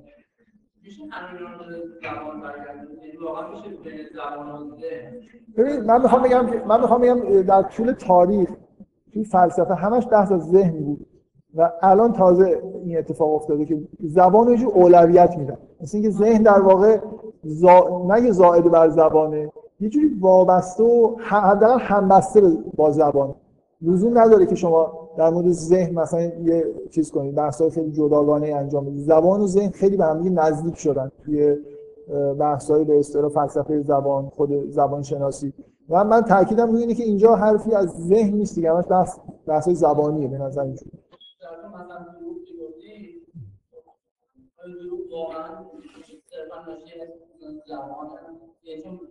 اصلا دروغ, یعنی چی؟ دروغ یعنی چی؟ یعنی که من یه چیزی بگم که این مطابق واقع نیست دیگه نادرست یعنی بعد دروغ یعنی مثلا می‌تونم برای مقاصد شخصی خودم نه نه نه من منظورم از کذب دروغ به معنای اخلاقیش نیست. کذب به معنای گزاره کاذب زبان گزاره اصلا کذب به معنای کاذب بودن ویژگی زبانه. صدق و کذب یعنی یه چیزی که اینجا همه طور فرمال می نویسن که یه ریفرنسی داره این با جهان خارج مت... مثلا مطابقت دیگه. آه؟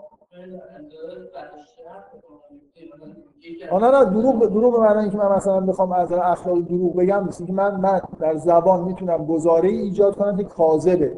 حالا اینو به امر به چه نیتی می‌کنم اصلا مهم نیست. یه ویژگی زبان صدق و کذب ویژگی زبان. حالا من می‌خوام اینو در واقع براتون توصیف بکنم که اینکه خدا خداوند میشه غایب باشه یا نه؟ که بشر مثلا خلافت داره چجوری خداوند غایب شده؟ من, من در واقع الان می‌تونم روی تخته بنویسم خداوند وجود نداره.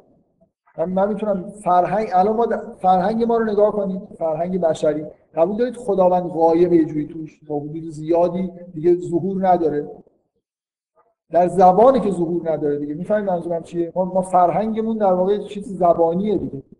مجموعه ای از عقاید و افکار و مثلا از هر چی فکر کنید. انواع ریپرزنتیشن داریم. من آثار هنری هم بذارید توش. و توی این فرهنگی که ما ایجاد کردیم خدا غیبت داره و به همین معنی که من می‌تونم بنویسم یا می‌تونم بگم که خداوند نیست. می‌تونم بگم مثل نیچه بگم خدا مرده است. یه آزادی عملی توی زبان وجود داره که این در واقع من می‌تونم کتابی بنویسم که توش اشاره به خداوند نمیشه. درست؟ می‌تونم اینو ایجاد کنم. خالی یعنی چه خداوند غایب شده؟ خب اینکه اینکه کتابه. تا وقتی انسان نخونه که اصلا اتفاق نمیفته یعنی من این من این که نگاه می‌کنم این مجموعه از مولکولای کاغذ و جوهر و ایناست که خیلی هم همشون خداشناسن و خیلی هم شاد و به خوبی دارن زندگی می‌کنن. مثلا اونی که اون نمادایی که اونجا به کار رفته وقتی انسان می‌خونه به جهانی ریفرنس میدن اون یه جهان موهومیه که توش خداوند وجود نداره. اتفاق اصلا در جهان خارج می‌خوام بگم نمیفته فقط توی چیزی میفته که من بهش میگم ذهن. فقط انسانه که در واقع رو غایب میشه دیگه. من در ذهن خودم یه چیزی رو پیدا نمی‌کنم. نه اینکه واقعا جایی از جهان هست که خداوند توش نیست. منظورم این اصلا اشکال فلسفی حساب نمیشه که خداوند در یه جای غایبه. خداوند جای غایب نیست. توی کتابی سمبل هایی نوشته شده توش اشاره من یه بار توی یه چیزی از ایزوتسو نقل کردم. نمود واژگان. یه آینه تمام نمای فرهنگ واژگان و اون رابطه استراکچریه که واژگان پیدا می‌کنه. میگه در واژگان قرآن خداوند خیلی بزرگی در اون مرکز قرار گرفته و همه چیز لینک داره. در حالی که توی توصیف ایزوتسو در فرهنگ عرب قبل از اسلام یه چارخونهایی کشیده که خداوند اون گوشه مثلا توی یکی از اون چارخونه هست و ربطی هم به هیچ با هیچ لینک نداره. اینکه من می‌تونم در ذهنیت خودم با استفاده از زبان یه همچین ذهنیتی ایجاد بکنم. این چیزی نیست که در جایی از جهان باشه که در واقع مسئله غیبت خداوند اینه که ما می‌تونیم به خداوند توجه نکنیم. اینجوری نیست که جایی از جهان نیست که خداوند نباشه. من می‌تونم رومو برگردم. اصطلاحی که زیاد تو قرآن استفاده میشه. میگه روتون رو بر نگردونید میگه مثلا در مقابل سلا تولا داریم. سلا به معنای دقیقا جهت گیری کردن انگار زاویه درست گرفتن و رو به خدا ایستادن تولا معنای برگشتن.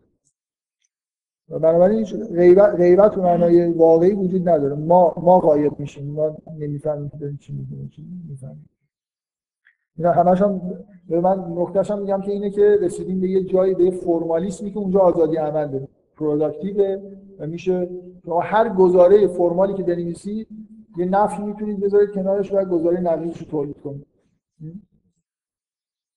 بنابراین حداقل یکی از نصف زبان چرند دیگه یکی از این دو تا اشتباه. یعنی به چیزی به چیز واقعی اشاره نمی‌کنه.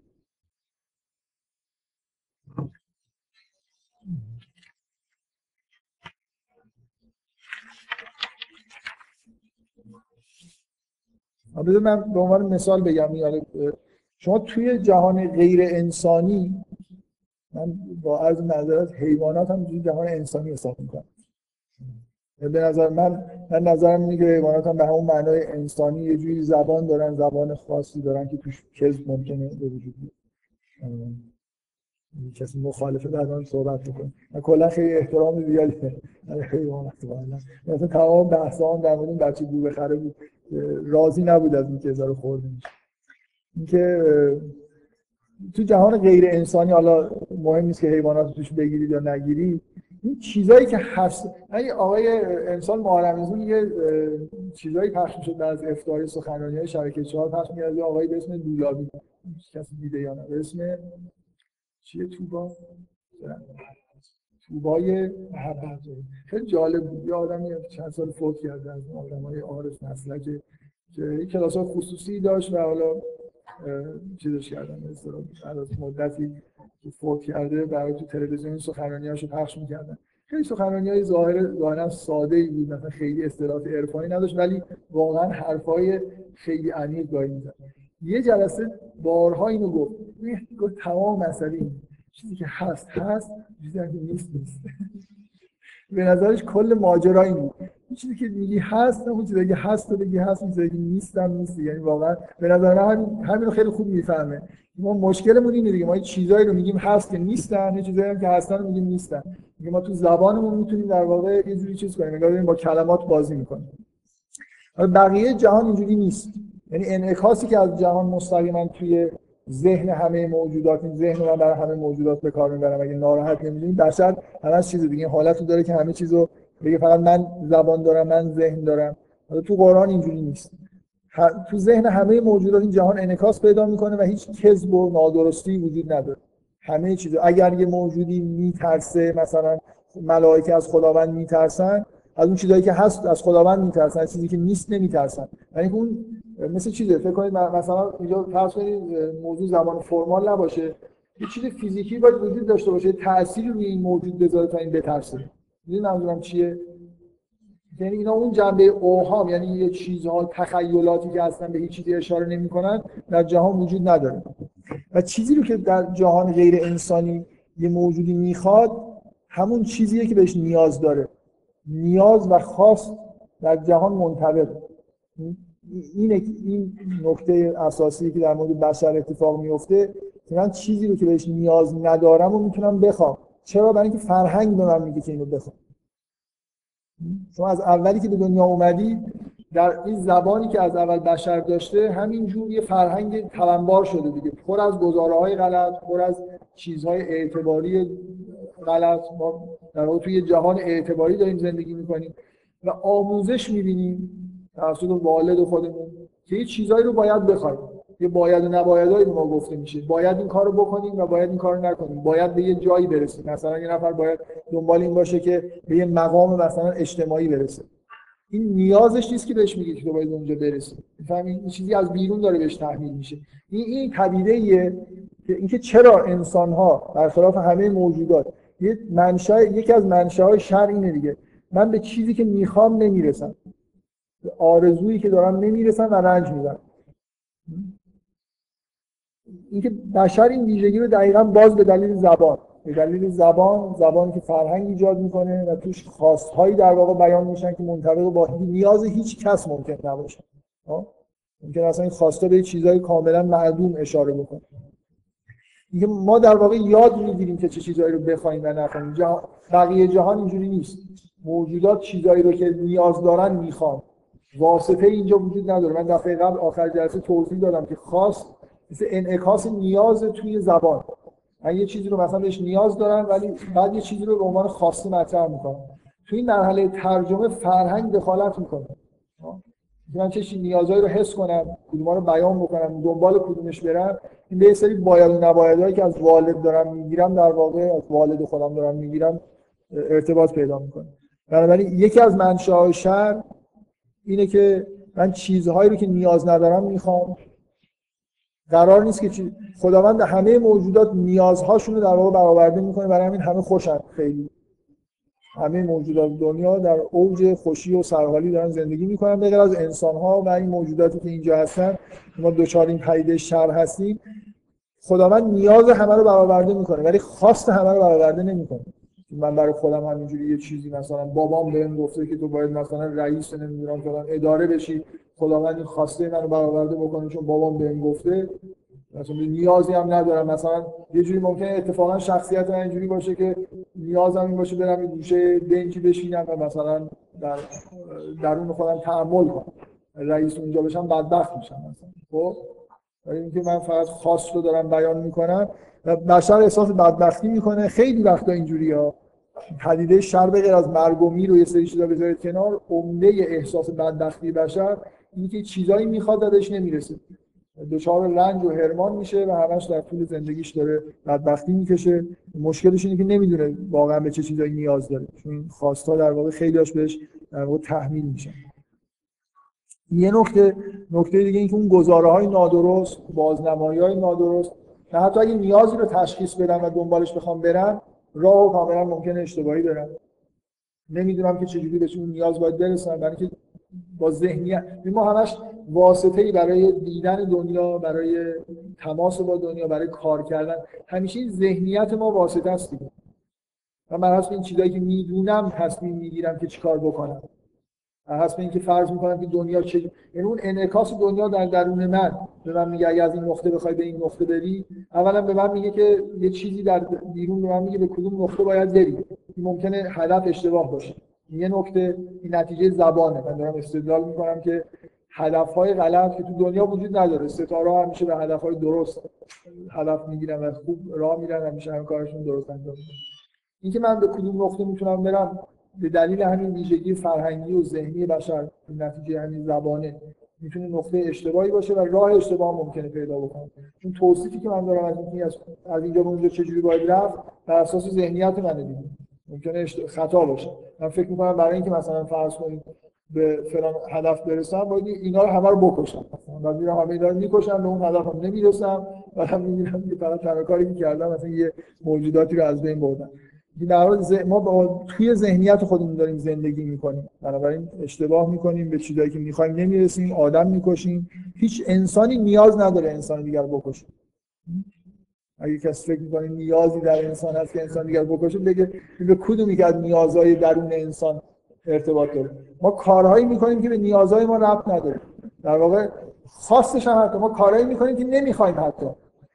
می‌کشیم طرف رو بعد من نمی‌خواستم اینجوری بشه. می‌خواستم مثلا من فکر می‌کردم که اینو بخورم مثلا بیهوش میشه ولی مرد. مربوط به اینه که یه سری حس هایی که در بازنمایی اشتباه شدن. من فکر می‌کنم که اگه اینو بدم این فقط بیهوش میشه. ولی این یکی اتفاقا مرد. یا مثلا اولین قتلی که اتفاق افتاد که قابیل حابیل و کش ربطی به این نداشت که اون باشه یا نباشه خداوندش توجه بکنه نکنه. می‌دونید معمولا اتفاقا جلوتر بریم معمولا اینجوریه دیگه این ذهنیت های غلط. مثلا انگار این شیطان تفریحش اینه که وقتی یه نفر یه چیزی داره بهش بگه تو اینو نداری و گولش بزنه و بگه تو باید فلان کارو بکنی که اینو داشته باشی. بعد می‌بینی یه کاری دقیقا اون کاری رو که اگه بکنه اونو از دست میده. اولین دروغی که شیطان گفت بشر در جنت بود و خلد آشیان هم بود اونجا و همه چیز هم در اختیارش بود. تنها کاری که نباید می‌کرد و شیطان گفت که اگه می‌خوای خلد داشته باشی تا ابد اینجا باشی و یا ملک بشی که اصلا از ملائک بالاتر بود بیا به این, شا... این شجره مثلا این بخور. این دقیقا همون کاری بود که اگه این می‌کرد همه اینا رو از دست می‌داد. یعنی یه چیزی رو نمی‌دونست که داره و از دست داد. خب حالا به هر من دو تا دو تا چیز مختلف دفعه قبل گفتم الان تکمیل کردم که چه جوری در واقع ما هم توی باید و نبایدها در اثر زبان و فرهنگ اشتباه می‌کنیم. هدفها و خواستای نادرست داریم چیزایی هدف می‌گیریم که نیاز ما نیست و بعدم اینکه راه های اشتباه میریم به دلیل اینکه هست و نیستا رو درست نمی‌فهمیم. بیاید به من یه نکته در مورد فرهنگ بشر رو نگاه کنید. فرهنگ بشر یه میره به سمت اشباع شدن از نظر زبانی. اینجوری بهش نگاه کنید. مثل اینکه بشر یه جوری همه گزارهای ممکنه داره کم کم تولید می‌کنه. مثلا تا یه موقعی شاید گزاره خدا نیست وجود نداشت. بعد این گزاره به وجود اومد. همینجور گزارهای حرفایی که هیچ کس نزده رو مردم می‌زنن. ما توی دوران مدرنیسم این اصلا چیز شد. این یه تبدیل به یه قاعده شد. نوگرایی دیگه. من یه چیزهایی رو بگم که کسی تا حالا نگفته. بنابراین هی در واقع انگار این تور زبان این چیزایی که داره انعکاس پیدا می‌کنه هست و نیست بیشتر داره با هم قاطی میشه. مثلا دیگه خلاص حالا یا خدا هست یا نیست ولی این هر دو تا گزارش همه گزارا با نفیش توی فرهنگ وجود داره. بعضیا به این معتقدن بعضیا به اون معتقدن. ما یه جوری به سمت یه فرهنگی که الان فرهنگ پست مدرن که یه مجموعه تختی از گزارا که همه در کنار هم وجود داره و یه جوری اصلا احساسی که عموما به وجود اومده اینه که حتی نمیشه قضاوت کرد که کدوم مجموعه از این گزارا درستن. حقیقت چیه؟ حرف از اینه که حقیقتی وجود نداره. ما یه جوری به اون سطح فرمال زبان من دفعه قبل توصیف کردم که از ویژگی های مرد سالاری رفتن به سمت اون لایه آخرین لایه مثلا به نوشتار رسیدن. اینکه توی این سطح مثلا نوشتار همه گزارها به اندازه هم دیگه وجود دارن و هستن. می‌فهمید منظورم چیه؟ چه چیزی باعث میشه که گزارا با هم فرق کنن؟ اون ارجاعشون به ریفرنس ها و بعد به جهان خارج. وقتی که شما وقتی خیلی متوجه اون سطح فرمال زبان بشید که الان ما روز به روز داریم قدم به قدم فکر می‌کنم فرهنگ و بشر میشن به طور سعودی گفت که داره به لایه های فرمال تر نزدیک میشه. من دفعه قبل دریدا رو مثال زدم به عنوان آدمی که رسما دیگه گفتار رو در مقابل نوشتار فلسفه‌ای که درست کرده اینه که نوشتار رو در واقع ارجح می‌دونه که هر چقدر شما به این لایه های بیرون زبان در واقع نزدیک میشید گزارا فرقشون رو با هم دیگه از دست باید بدن دیگه. بنابراین این اتفاق عجیبی نیست که ما توی دنیایی داریم زندگی می‌کنیم که دیگه گزارا خیلی با هم فرق نمی‌کنن اگه یه نفر بیاد هر مدت یه بار تو این کلاس یه نفر میاد و از این حرفا می‌زنه. مثلا چیزایی که شما دارید میگه اصلا عقل وجود نداره نمیشه اینا رو ثابت کرد. این حرفا خیلی مد دیگه الان الان تو دوران پست مدر حقیقتی وجود نداره. هر کی مثلا برای خودش چیزی توی وجودش انعکاس پیدا می‌کنه همونا حقیقت من خودشه. مثلا این حرفا خود عجیب و غریب میگم. من یه بار توصیف کردم که یکی از پایه های بیان نشده پست مدرن که شاید بعضی بیان رسمی کرده باشن اینه که آدما خیلی خیلی زیاد با هم فرق دارن. بنابراین نمیشه از حقیقت مشترک حرف زد. به غیر از زن و مرد که همه چیزشون مثلا دقیقا این ترکیب فمینیسم رو معنای متداول با پست مدرنیسم خیلی چیز کمیکی. من نمی‌دونم چرا کسی خندش نمی‌گیره. همینجوری گاهی تو خونه میشینم میخندم.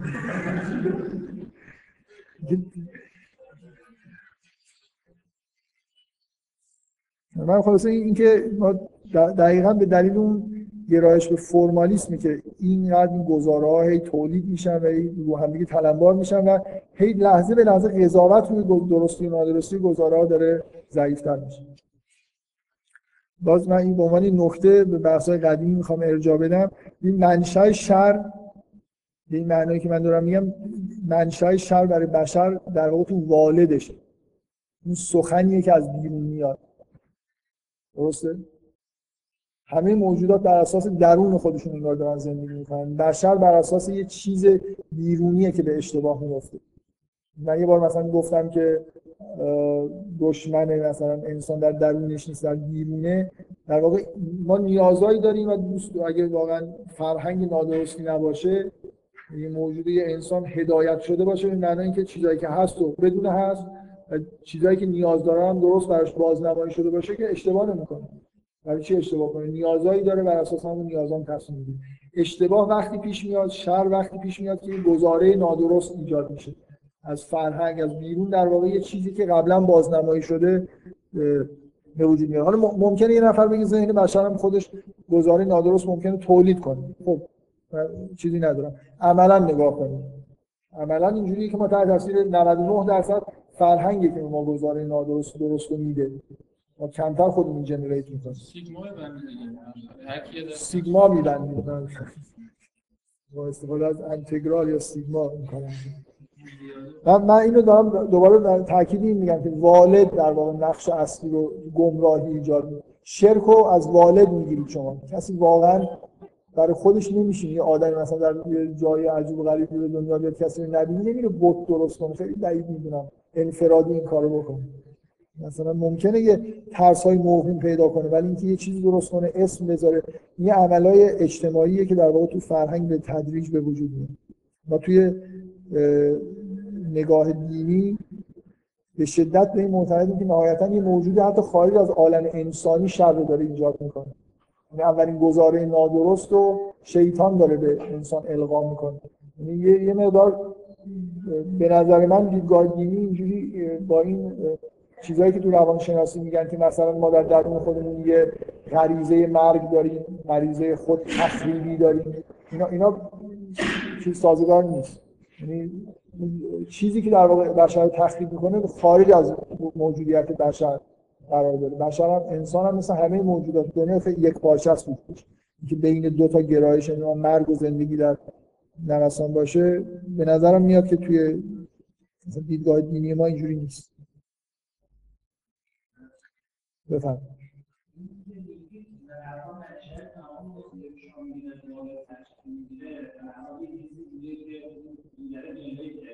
کسی شیطان. شیطان. بنا به دیدگاه قرآن مثلا شیطان. یعنی دروغ ها رو شیطان داره یاد میده. وقتی یک گزاره کذب کاذب وارد ذهن تو شد تو بعدا گزارهای کاذب رو با استفاده از این بذر جنریت می‌کنی. این عین متن روایتیه. میگه کاری که شیطان می‌کنه که میاد در قلب های شما بذر میکاره و از اون بذرها شیطانک هایی به وجود میاد. قلب شما رو مثلا پر می‌کنه.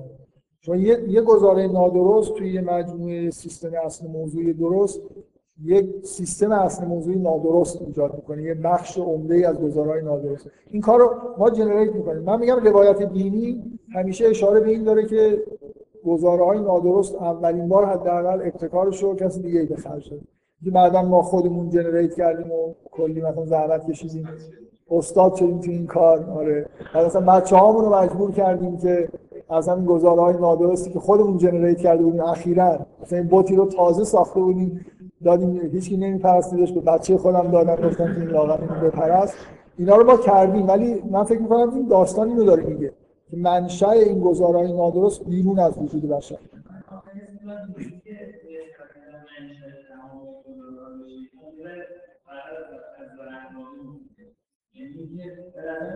بذار بذار به اونجای داستان برسیم. من امیدوارم همین الان برسیم.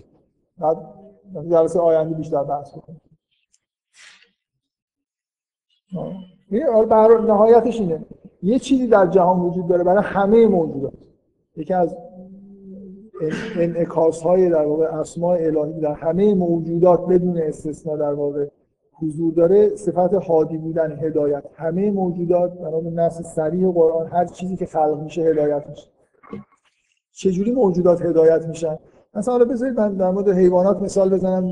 با اینکه خود فکر می‌کنم مثال خیلی منطبق نباشه چون ما خیلی از ستاره ها و سیاره ها و ملائکه و اینا اطلاعاتون خوب نیست.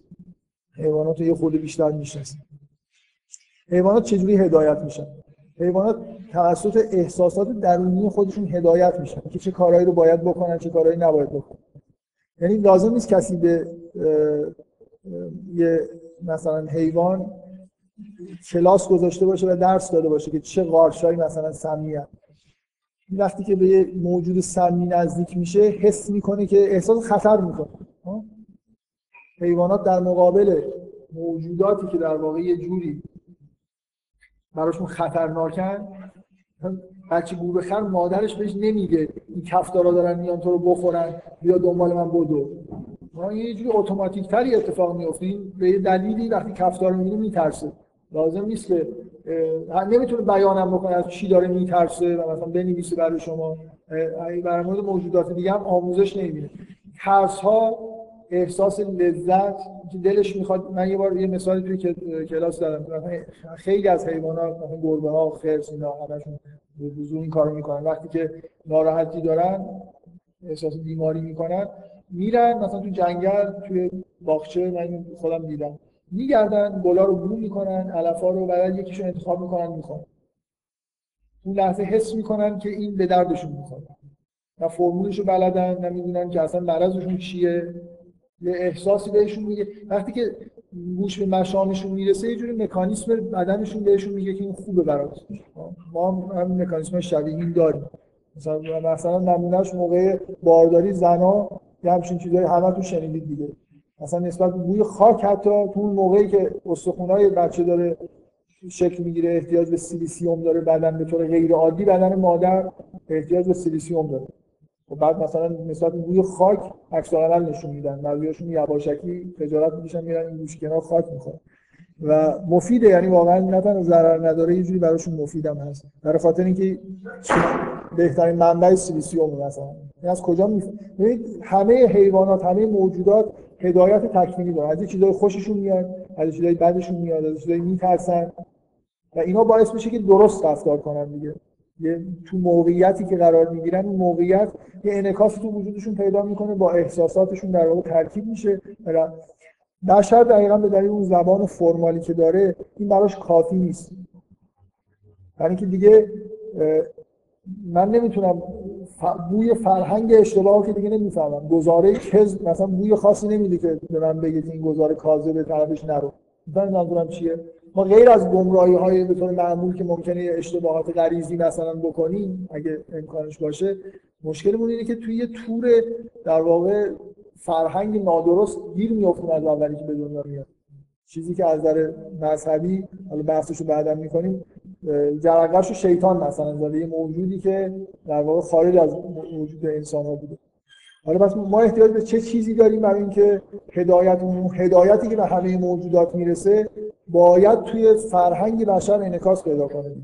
من اینو دارم برمیگردم. اولین جلسه ای که این جلسه شروع شد که اصلا قرآن اینه که لازمه که ما یه متن داشته باشیم. یه متنی که توش در واقع هست ها هست نیست ها نیست. باید همون چیزهایی که با نیازهای ما منطبقه و الی آخر. یعنی قرآن یه چیز ضروریه. هدایت خداوند باید توی زبان بشر من می‌خوام بگم ظهور بکنه.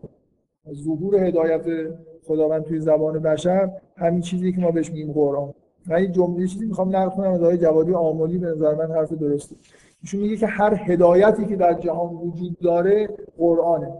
یعنی اگه یه آدمی قبل از این قرآن نازل بشم یه چیزی گفت و یه نفر هدایت شد یه چیزیه که در واقع از قرآنه. می‌فهمید منظورش چیه؟ مجموعه چیزهایی که بشر رو هدایت می‌کنه همون چیزیه که توی قرآن اومده. ممکنه شما بتونید با یه جورایی یه خورده فرق داشته باشه تو موقعیت های دیگه بگید. ولی هدایت های جواد عاملی میگه هدایت منحصر در قرآنه. یعنی هر چیزی که یه بشر رو هدایت می‌کنه به نوعی در واقع اون چیزاییه که بعدا مثلا در قرآن بهش اشاره شده. به زبان عربی اشاره شده. یه داستان به اون حقیقت اشاره شده. شما ممکنه با یه ابزار دیگه اشاره کرده باشید. اون چیزهای زبانی که در واقع باعث اصلاح ریفرنس ها میشن اصلاح خواست ها میشن اینا همون چیزهایی که توی قرآن اومده. اولین جلسه که داشتیم اینکه ضرورت داره که انسان در واقع یه کتاب برای هدایتش نازل بشه یه چیزایی مختصر مفید. گفتم اون جلسه هم به همین علم آدم الاسماء کلها در یه ظرف سی ثانیه اشاره کردم. گفتم بحثش هم نکنیم ولی الان فکر می‌کنم یه خود بیشتر در موردش بحث کردیم روشنتر شد شده باشه و بذار ببخشید. و قرآن بنا به توصیف خود قرآن یه حقیقت کلیه. همون حقیقت هدایت در واقع که حالا به فرم زبانی در اومده. دقت می‌کنید؟ توی من از این سوره رحمان اینو می‌فهمم. وقتی میگه که الرحمن علم القرآن خلق الانسان که این قرآن اصلا بنا به خود متن قرآن اشارهایی هست که قرآن جدای از انسانی حقیقتیه انگار به همه تعلیم داده شده. همون قرآن بروز همون هدایتیه که به طور تکوینی بعضیا دارن. هدایت تکوینی و تشریعی نداریم. جدا بکنیم یعنی نه اینکه نداریم. هدایت تشریعی همین چیزی که ما بهش میگیم قرآن و حالا اینکه بیانهای مختلف ممکنه داشته باشه و این همون چیزیه که به دیگران هم تعلیم داده شده. همون غرایز مثلا یه جوری اینکه چه کارهایی باید کرد نباید کرد چه چیزایی هست چه چیزایی نیست. در حد ناقص قرآن به هر کسی در حد حیات خودش تعلیم داده شده به صورت تکوینی و انسان وقتی ظهور می‌کنه توی دنیا در واقع شاید در اولین بار باز شاید میگم اون مجموعه هدایت یک باره مثلا به یه موجود داده میشه به صورت فرمال. یعنی همه موجودات معیشتشون اونقدر پیچیده نیست و امکانات و گمراهی و اشتباهشون اونقدر پیچیده نیست که به همه قرآن نیاز داشته باشه. ممکنه با یه چیزهای خیلی کوچیکی نیازشون رفت بشه انسان قرآن رو در واقع یه جوری به معنای واقعی کلمه به, به طور کامل به وجود میاره. اون اسما می‌تونه به همه اسما داخل قرآن اشاره بکنه که بازم فرقی نمی‌کنه. همه اسما همه اسمایی که تو قرآن اومده اسم خودش. خب من این چیزایی در مورد حیوانات اینو نوشتم فعلا نمیگم برای اینکه هر دفعه در مورد حیوانات یه حرف می‌زنم اعتراض می‌کنن مثلا حاضر نیست اینا رو یه ذره آدم حساب کنید. واقعا من, من حیوانات در واقع پروجکشن انسانن روی محورهای محدود. و همشون ویژگی های زبانی دارن همشون گمراه میشن. شر به همون معنایی که توی انسان وجود داره توی حیوانات هم به نظر من وجود داره ولی اگه اینو بگم شما ناراحت میشید. یعنی یعنی مثلا چیزی که ممکنه حیوان چیزی که نباید بخوره بخوره. چجوری اینه؟ ذهنیتشه که به اشتباهش میندازه دیگه. من نمی‌فهمم چه چیز دیگه ممکنه به اشتباهش میندازه. یعنی یه جوری اینکه اصلا یه چیزی یعنی من چه عشقی در انسان هست که یه گپ بی نهایت بزرگ قائل بشن که مثلا میگن اونا از غریزه استفاده می‌کنن ما از غریزه ما دیگه مثلا استفاده می‌کنیم. اونا مطلقا غریزه ما چیزی که اصلا اینجوری نیست. به نظر اونا بیشتر از غریزه استفاده می‌کنن. تکوینی و یه چیزای ذهنی هم دارن. دارم بحث نکنیم. در نگم ولی یه چیزایی دارم میگم. انسان برعکس. انسان کلی از غریزه خودش استفاده می‌کنه از حسای درونی خودش استفاده می‌کنه به طور ناخودآگاه و نمی‌فهمه. انسان فکر می‌کنه که همش با خداگاهیشه که داره راه خودش رو انتخاب می‌کنه.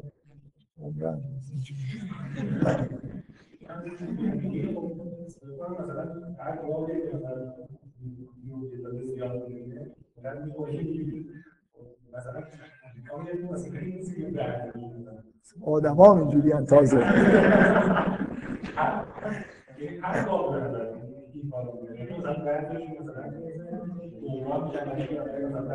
بعضیش مثلا کار درست انجام میدن من گفتم بحث نمی کنم دیگه بله باز. بذار من یه چیزایی بگم. من من می‌خوام چند سوال مطرح کنم. به جای اینکه یعنی یه چیزایی که فکر می‌کردم برسم بگم نمی‌خوام بگم لاقل بگم که شما جلسه آینده زمینه چیزایی که می‌خوایم بحث بکنیم داشته باشید یه چیزی در, در واقع اینجا هست. شما شیطان رو در فراموش نکنید. شیطان رو از یاد نبرید نقشی که تو این داستان داره بازی می‌کنه مثلا بعضیا میگن که خاصیت بشری که اسیان می‌کنه. در حالی که به نظر اول شیطان اسیان می‌کنه. اولین اسیانگر تاریخ شیطان. ما به تبع شیطان اسیان می‌کنیم. فریب می‌خوریم. اسیان به معنایی که شیطان می‌کنم شاید برای ما صدق نکنه. من سوالا اینه چیزایی که مثلا میشه در نمازش فکر کرد.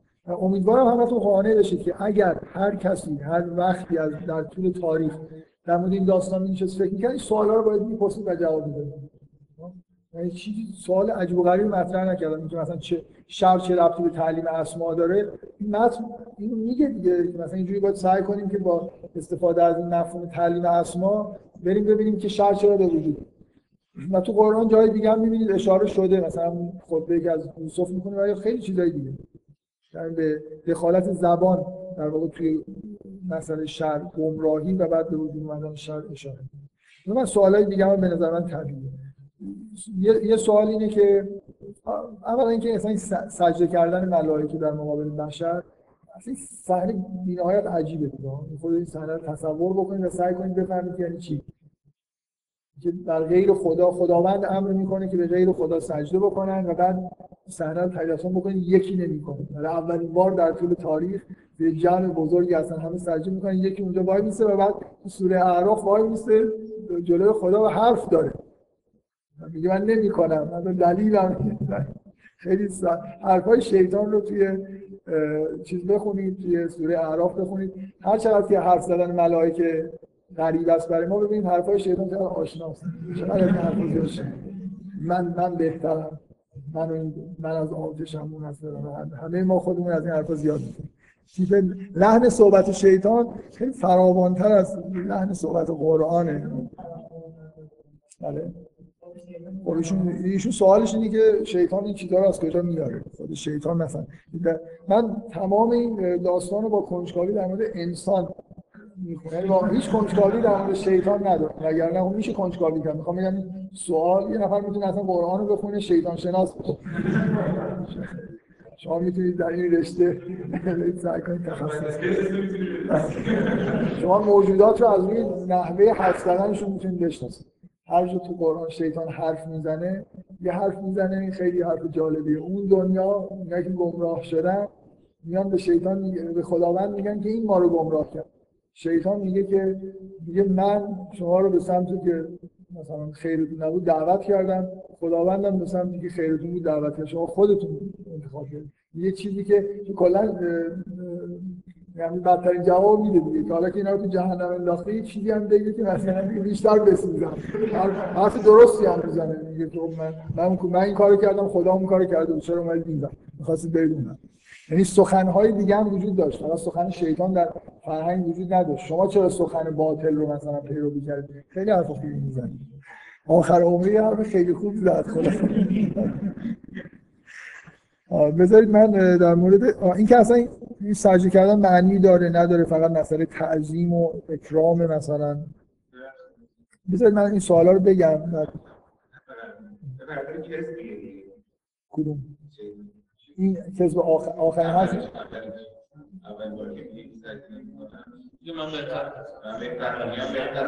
من خب آره آره. کذب دیگه.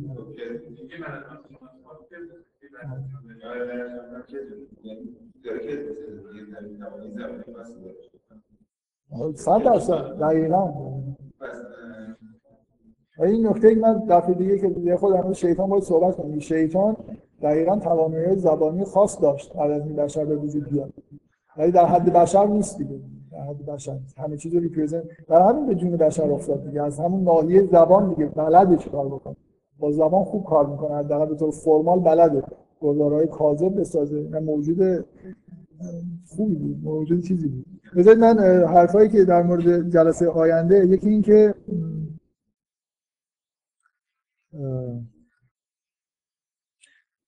این که اصلا خود این مسئله اصلیان یه مسئله یه دیگه. خداوند امری می‌کنه که یه نفر اطاعت نمی‌کنه. این خودش احتیاج به بحث داره نداره؟ خداوند میگه که من هر چیزی که بگم مثلا باش به وجود میاد. اصلیان اصلا یعنی چی؟ چطور چطور موجودی بر خلاف امر خدا مثلا یه کاری انجام میده؟ یه چیزی به نظر من خوبه. اولین بار شی... اولین اصلیان رو حداقل در این محدوده قرآن شیطان کرده. شاید جای خوبی باشه که آدم بفهمه. عصیان اصلا یعنی چی؟ و ما هم که مثلا نافرمانی می‌کنیم در واقع داریم چیکار می‌کنیم؟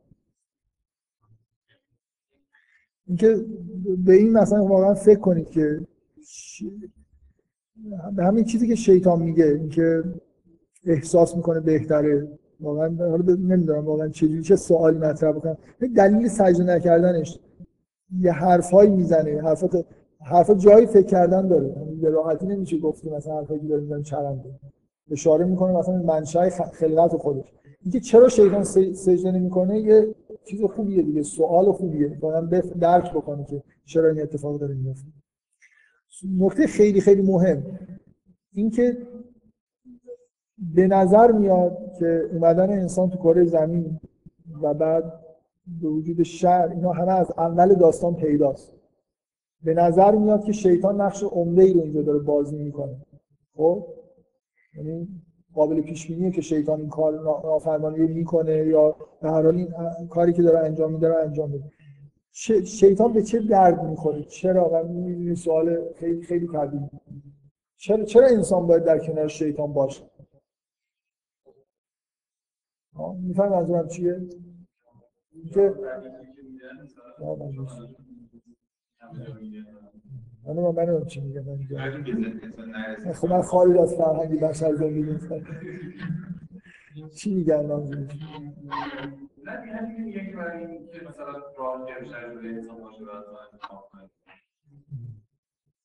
خب همینطوری. همینطوری آره نمی‌دونم آره قبول دارید این سوال مهمیه که به نظر میاد که همه چیز تو دنیای فایده ای مثلا داره دیگه یه جوری ها یعنی شیطان واقعا برای بشر مضره. یعنی این این به سوال قبلی ربط داره. بذار من بعدم شما هر چقدر می‌خواید در مورد بقیه این داستان فکر بکنید. و من یه, یه سوال خیلی مهم دیگه. هر کی این داستان بخونه سوالایی که به نظر من اگه دقیقا ما بعضی سوالا به ذهنمون نمی‌رسه از بس این داستان آشناست. ولی اینکه این پدیده که یه نفر سجده نمی‌کنه سوال برانگیزه فهمیدن اینکه چرا ملائکه باید سجده کنن این امر میشه و چرا این نفر تمرد می‌کنه آدم باید سعی کنه اینو به عنوان یه چیزی که تو داستان داره اتفاق میفته و یه نقطه عطفیه و یه صحنه عجیبیه این صحنه رو سعی کنیم خوب بفهمیم دقیقا برای عنوان داستان. و اینکه انسان توی دستور پیدا می‌کنه که بره تو جنت و بعد اونجا یه شجره ای هست که قرار نزدیکش نشه. این شجره چرا خب اونجا هست؟ یه چیزی یه باقیه که قرار انسان چیز ازش واقعا شما برای بچه برای اولین بار اینو تعریف کنید مهمترین سوالش رو کنم اینه. خب حالا اون شجره چرا, اون درخت اونجا هست؟ چرا به یه درخت نباید نزدیک بشه؟ اگه باغ به انسان می‌دادن می‌گفتن ما رو چیزی دلت بخور. خب میرم می‌خورد دیگه. مشکلی هم پیش نمیومد اینکه یه چیزی اونجا تعبیه شده که نباید بهش نزدیک بشه این جواب باید بدیم دیگه. یه سوال اینجا وجود داره. اینکه چرا خداوند این کارو می‌کنه؟ چه فایده ای داره مثلا؟ همه چیز باید فایده ای برای بشر داشته باشه. شجر هم باید یه دلیلی داشته باشه که دلیلش چیه؟ چرا یه یه, چیزی هست که نباید ازش بخوره؟ و تو سوره اعراف این روندی که شیطان حرفایی که می‌زنه خیلی خیلی جالبه. کاری که با مشعل می‌کنه. حالا اونا رو فکر کنم جلسه دیگه شاید به اونا هم من یه چیزایی می‌خواستم بگم که دیگه نشد در درال سوالشو مطرح کردم. حالا اونایی که سوال داشتن بپرسم. نه نیستی حالا اگه سوال مهمی داره بپرس در مورد گاو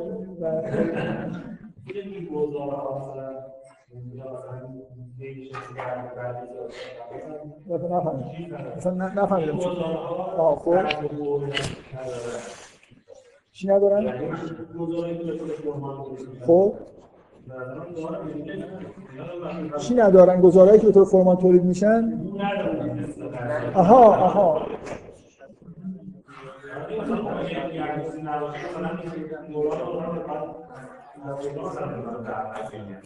خب. حرف حرف خوبی می‌زنی مثلا بگیم که خیلی ما حداقل مشاممون از اولی که به دنیا میایم اونقدر آلوده میشه که دیگه بوشو نمی‌فهمیم.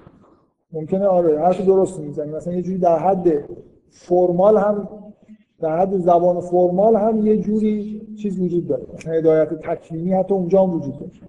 به یه معنایی.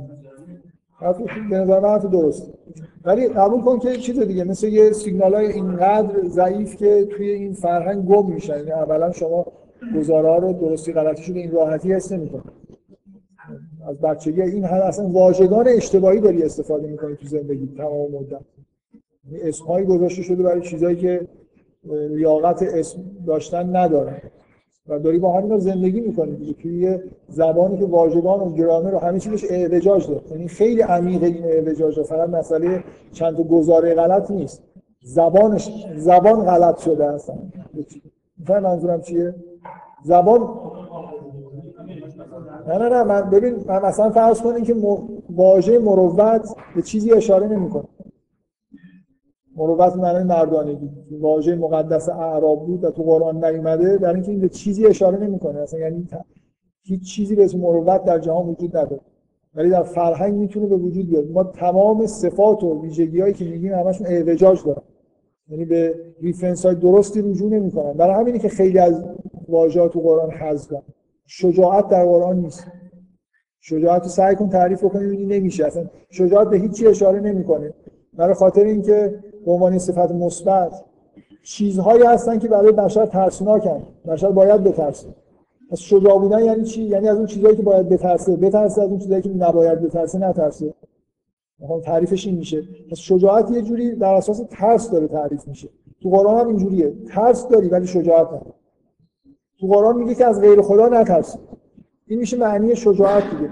ولی بعد وقتی تو از کلمه شجاعت به کار می... شجاعت استفاده می‌کنی حالت روحی به نظرت میاد. یه آدم بیکله‌ای که از چی نمیترسه. واقعا عرب به این معنی شجاعت رو به کار می‌برد. کسی که ترس تو وجودش نیست. می‌خوام بگم اصلا آدمی وجود نداره که ترس تو وجودش نباشه. حتی اگه دیوانه هم باشه باز از چیزایی میترسه. اصلا شجاعت وجود نداره. واژه‌ای نیست که به چیزی اشاره کنه. می‌فهمی منظورم چیه؟ یعنی واژگان غلط داریم گرامر غلط داریم زبان غلطه. حتی زبان حافظ هم توش واژه‌هایی که به چیزی اشاره نمی‌کنن حتما پیدا میشه. چه برسه؟ قرآن یه کتابیه که قرار اینجوری بخونیمش که واژه‌هاش درستن. چیزهایی اشاره می‌کنن که هستن و مفهومهایی که واقعا وجود دارن ترس وجود داره ولی شجاعت وجود داره. اتفاقا اولین بحث معروف زبانی که برای تعریف واژه انجام شده سقراط برای اولین بار مفصلا بحث کرده درباره شجاعت. و کلی همینجور چیز دیگه یعنی صفحه ها مثلا بحثی بین سقراط و خیالی.